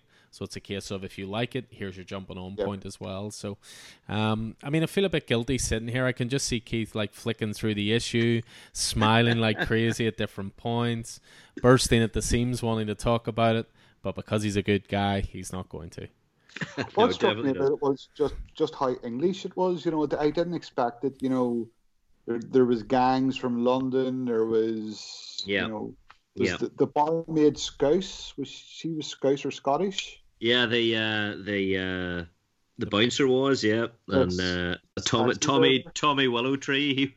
oh, Willow Tree! What a what a concoction the London hipster wizard, you know, and yeah, the the as you say the the gangs from the start, you know, the the angels in the tree, yep. and the and all of that, uh, and the characters that yeah. But what I think it, I think it's necessary to see all those all those characters and all those facets of uh, of English society, you know, or, or you know British society to some extent, because that's really the theme of of the book and the through line of the book. And I mean, John is is very much you know Si Spurrier definitely has has John's voice as you know as a as an Englishman as a as a Northerner. You know, um, a Liverpool fan. Uh, yes, exactly. As a he's he's from Liverpool, isn't he? Uh, originally, mm-hmm. John Constantine, but yeah, uh, yeah and, and, what just what, what's really good is is how it ties up all of the, you know, the the the it just pulls threads and characters from the previous eleven issues, and just ties them all together, and it's it's just fantastically the fantastic the way it's done. And the way John the way John Constantine thinks is just getting inside his head as a it's a horrible place to be like. Alan, didn't you say the the writer tweeted something about what the next story arc was going to be called? Yeah, he um Spurrier he you know it's he has not been, you know, backwards about coming forwards as they say when it comes to Constantine, the fact that the idea was always that they had 12 issues, but at the same time, if it did well, he had so many more stories to tell sort of thing. So he has been consistent with, you know, voicing his displeasure, if you will, uh, in terms of um, the fact that it, it did get cancelled and the fact that people.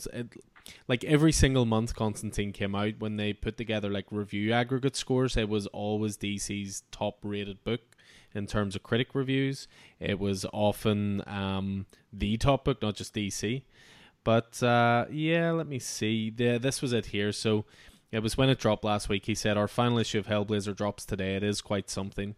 If we had had the chance, the next arc would have been called Dead in America. Make of that what you will. So he's he's even left a wee seed there for people to be even more upset that it is finished. Actually, that that makes a lot of sense, and uh, obviously he's he was maybe moving moving theme. Then you know what I mean. Mm-hmm. He was mm-hmm. maybe you know given that, that this was a very it was a very British book you know, as uh, as as as Paddy says, you know, uh, it was also I should say it was a double sized issue as well. See, uh, it it upset me that they cancelled it when they did because often the, there are certain comics that maybe don't do so well in single issues, but then they find a new, completely new audience in trades. So the trades selling well enough means that they'll continue with the series. But they announced the uh, the cancellation of this even before the trade for the first volume came out. They didn't even give it a chance to see if people would embrace it in a in a trade form. You know, I, I can obviously only speak to our store, but see when it comes to all the Sandman universe stuff, like most of them got twenty issues plus. Not one. You could add together the amount of people that had the other four titles on their pull list. So Lucifer, Books of Magic, um, House of Whispers, and The Dreaming. And if you combine all those four titles and the amount of people had on pull lists, it added up to less than the amount of people on Hellblazer. But yet it was cut down to twelve issues. So it's I don't fully understand the uh, the thought process between the timing of the cancellation. It's a hard thing sometimes as a comic store owner because I can only speak about our store and how things sell. But Hellblazer was a great seller, and the trade has sold out every time I've got it in. Um, so you know, why not give it a bit of a chance? But hey ho, there you go. At least it was uh, 12 issues of perfection. Look at it that way rather than 25 issues of varying, you know. Yeah, yeah, very, very true. Very true. Is there um, a release date for the trade for Suicide Squad? Um, I think it is the end of January, actually. Yes. Yeah, we're not getting in the honorable mentions, Paddy. Don't do this. Don't do this. Okay, that's a Keith. See. That's a Keith maneuver. that's a Keith maneuver. I haven't read any it, but I've heard very good things. Has anybody read Eleven? Have you read it, Keith? Uh, I've read. I finished Suicide Squad. Yeah. Yeah. So it's worth it just for one moment. It's not a spoiler of any kind, but there's a part where they beat up a president in it who looks eerily like Donald Trump, which was great. Uh, but yeah, Suicide Squad is fantastic, and when the trade comes out, get it because it's class. Yeah. Uh, but anyway, we have uh, warbled on for uh, three hours at this point already. So.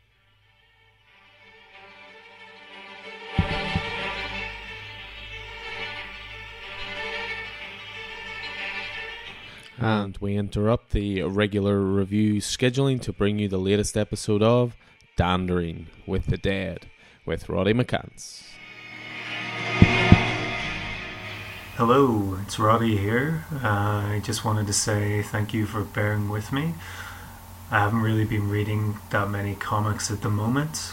I've um, lost my way a little bit with the comic reading and um, just kind of taking a break from the pod for a little while. Haven't really been feeling myself, and I've had a bit of upheaval and a lot of stuff going on in regards to work. So reviewing comics kind of it's kind of gone to the back of my mind a little bit at the moment. So I have to give a big thanks to Alan and Keith who've steadied the ship a little bit for me. So um, I can't say thank you enough to those guys for keeping the keeping the ball rolling.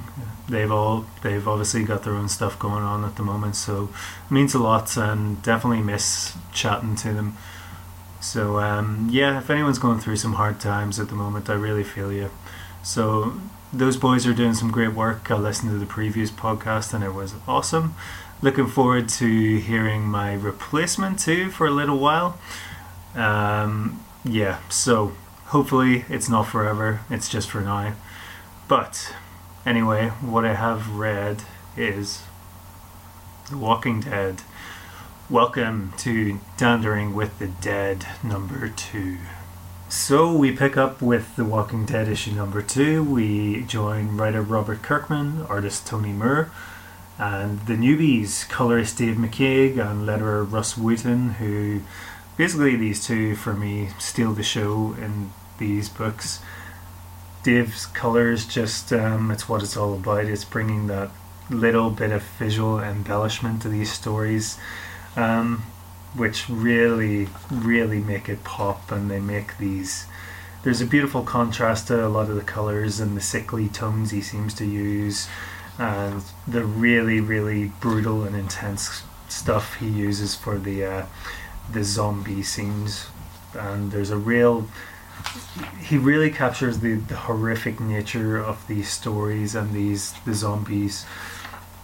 So this one, issue two, starts off with Rick is on his way to Atlanta and his car breaks down at a gas station, and there's the thing about this comic that really always that's kind of sticking out to me is these great visual one page panels. They're just like there's just like little snapshots of this incredible new world we're discovering. On the first page, there's like the fourth panel down. It's a great scene where it's just a dead zombie just sort of lying backwards in the car, and it's just just kind of tells you all you need to know. It's really cool. Um, goes on. Rick sort of stumbles across. He's looking to get to Atlanta because he's heard his family might be there. That's where all the survivors went after shit went down. Uh, he finds a house and finds again finds bodies all over the floor. Uh, there's a cross on the wall, which I thought was pretty interesting. And then out the back, he finds a horse, which was interesting to me because I'm not too sure how long you know a horse can live for, but I was kind of interested in how long is this thing been going on? How long was Rick out for? That's those are the questions I'm sort of asking myself as I'm reading it. Um, so he finds the horse. No idea how long this horse has been there, but they make a pact, and it, it get, you get a nice wee bit of characterization here because Rick can he can talk to the horse, and that means therefore he's kind of telling his feelings to the reader, which is pretty cool. Um, he makes you know something that was really interesting to me was he makes it to Atlanta really fast, and I guess you, know some people might see that kind of like as a negative, like you kind of. Part of me was like, oh, okay, you know, we could. I'd be really interested in seeing a lot more of this, the world and the world building around this, but at the same time, I find this issue was really strong with characters, and it seems to be that perfect mix of characters and the world building. You know, I get the feeling it's going to come a bit later because you're you're in the same position as Rick almost. You've woken up with him, which I thought was really cool, and you're just discovering everything. And he's he's not going to mess around. He wants to get to Atlantis. So I kind of thought that was really interesting. There's some great stuff here. The I love the I love the noises the zombie makes. The the um, when they're just hanging about. But Rick, he's for it shows you two sides of him. He's very um, what's the word? He's very competent, but he's also a bit stupid at the same time. He's not aware. He just runs into Atlanta with his horse and ends up in a crazy amount of trouble. With what the most horrific part of this book was the zombies tearing the horse to shreds, and Rick going shit, shit, shit, shit. Oh no!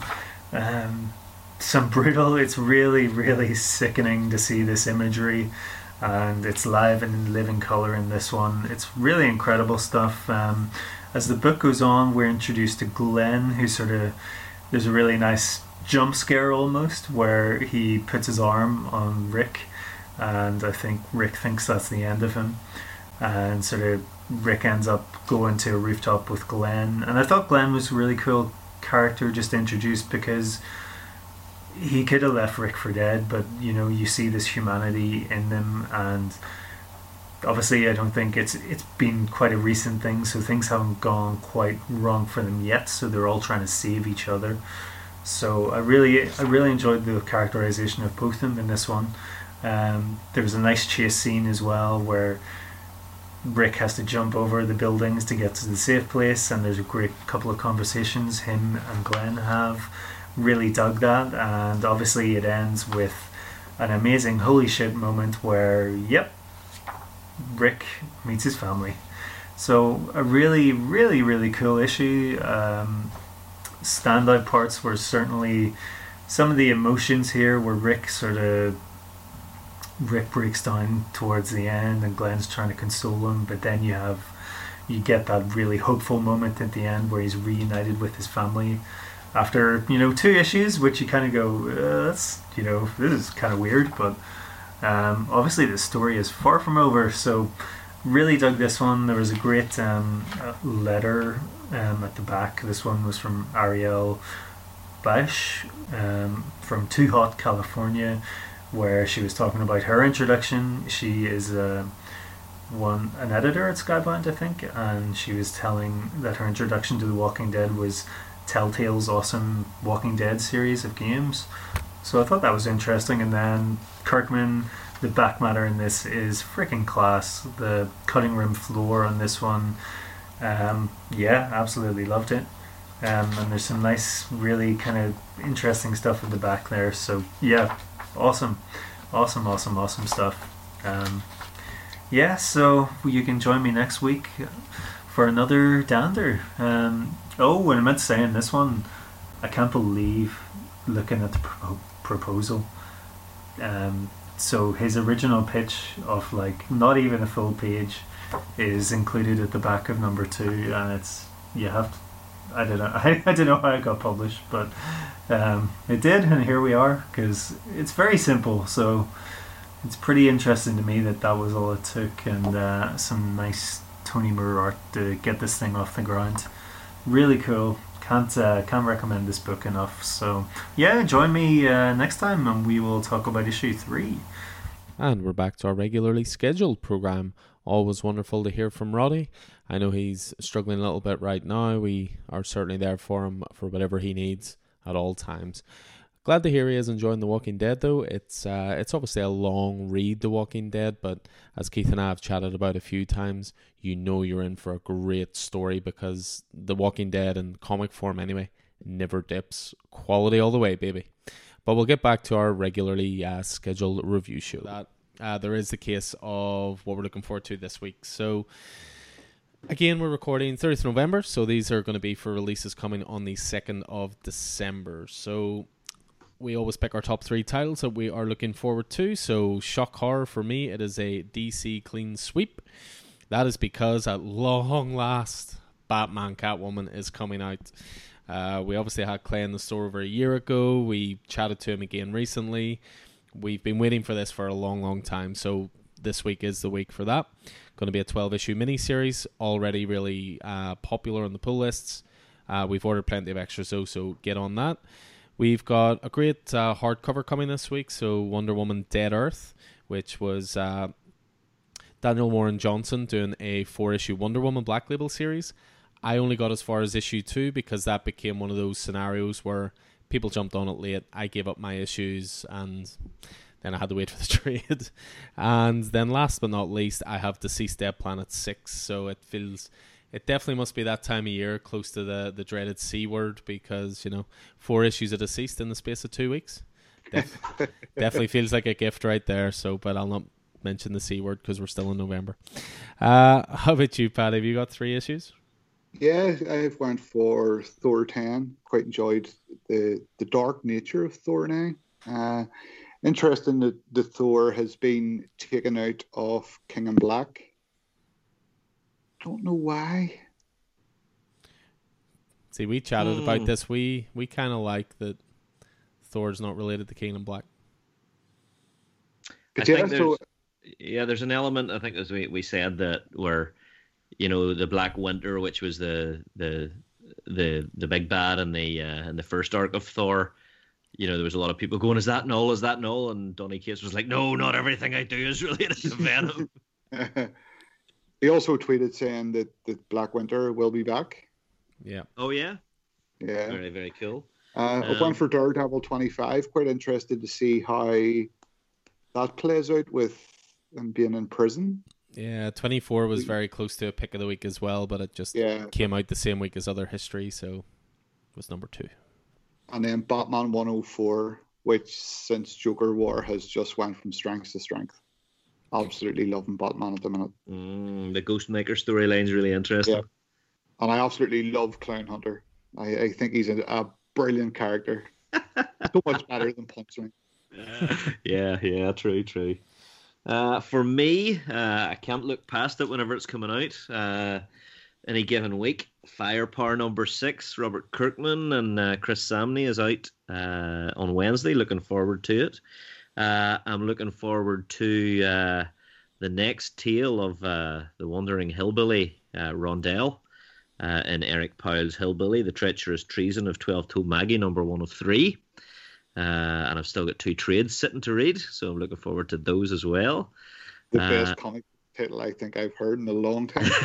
oh, yeah, I mean, I've got totally, totally addicted to this, uh, to this uh, series uh, since I got a free comic book day title uh, this year, and uh, just really, so the the hillbilly stuff is, I'm really loving it. And then finally, of course, we've already mentioned it, King in Black number one. Uh, is out on Wednesday, so I'm really. I think we're all really looking forward to it. Yeah. Um, you know, but I mean, it's a it's a full week as well. There's a whole bunch of other stuff uh, that I'm I'm really looking forward to too. So that's just just three. But I'm sure when we get to reviews next week, there will be more than three on your pull list. So, yep, plenty of quality stuff to look forward to there this week, as always. So, uh, again, just to reiterate, we are obviously still operating uh, to some degree in the store. You can certainly come down and uh, collect your pull lists from us, but it is a very strict one in, one out, locked door scenario. So uh, just be mindful of that. Get in touch with us in advance when you're popping down, for example, and we can sort of slot you into a little appointment time there. So, but anything else you need in the meantime, just get in touch through the usual social media channels. Find us on Facebook, Twitter, Instagram, all the usual spots. So, just want to say massive thanks to Paddy for stepping in. I think that went rather well, sir. Yeah, thank you for having me on. That was a pleasure. I enjoyed it. It was an absolute pleasure to have you. It was uh, great to chat to you, and I'm sure we'll uh, I'm sure we'll be chatting to you again. I'm looking you're forward to meeting you in person, Paddy. Yes, when in 2024, when everything's back to normal. also, remember the first time I came into the store, it was, you know, I'm kind of like socially awkward the first time I meet somebody. It was kind of like, "Hi, Alan. I, uh, I'm Paddy from from Facebook." And Alan goes, "Well, under normal circumstances, you shake your hand, but we're not allowed at the minute." Responsible to the core, me. Responsible to the core. And also good at breaking the ice. So, um, yep. So, cheers for that, Paddy. Cheers as always to Keith. Pleasure, sir. yeah, brilliant, brilliant to be brilliant to be chatting comics. That it is. And I promise we're back on track there, dear listeners. So, we won't hit you with another three hour bad boy. Unless that's what you want, of course. Anyway, until next time, guys, been a pleasure. And in honor of our uh, missing compadre, keep on winging it. Keep on winging it.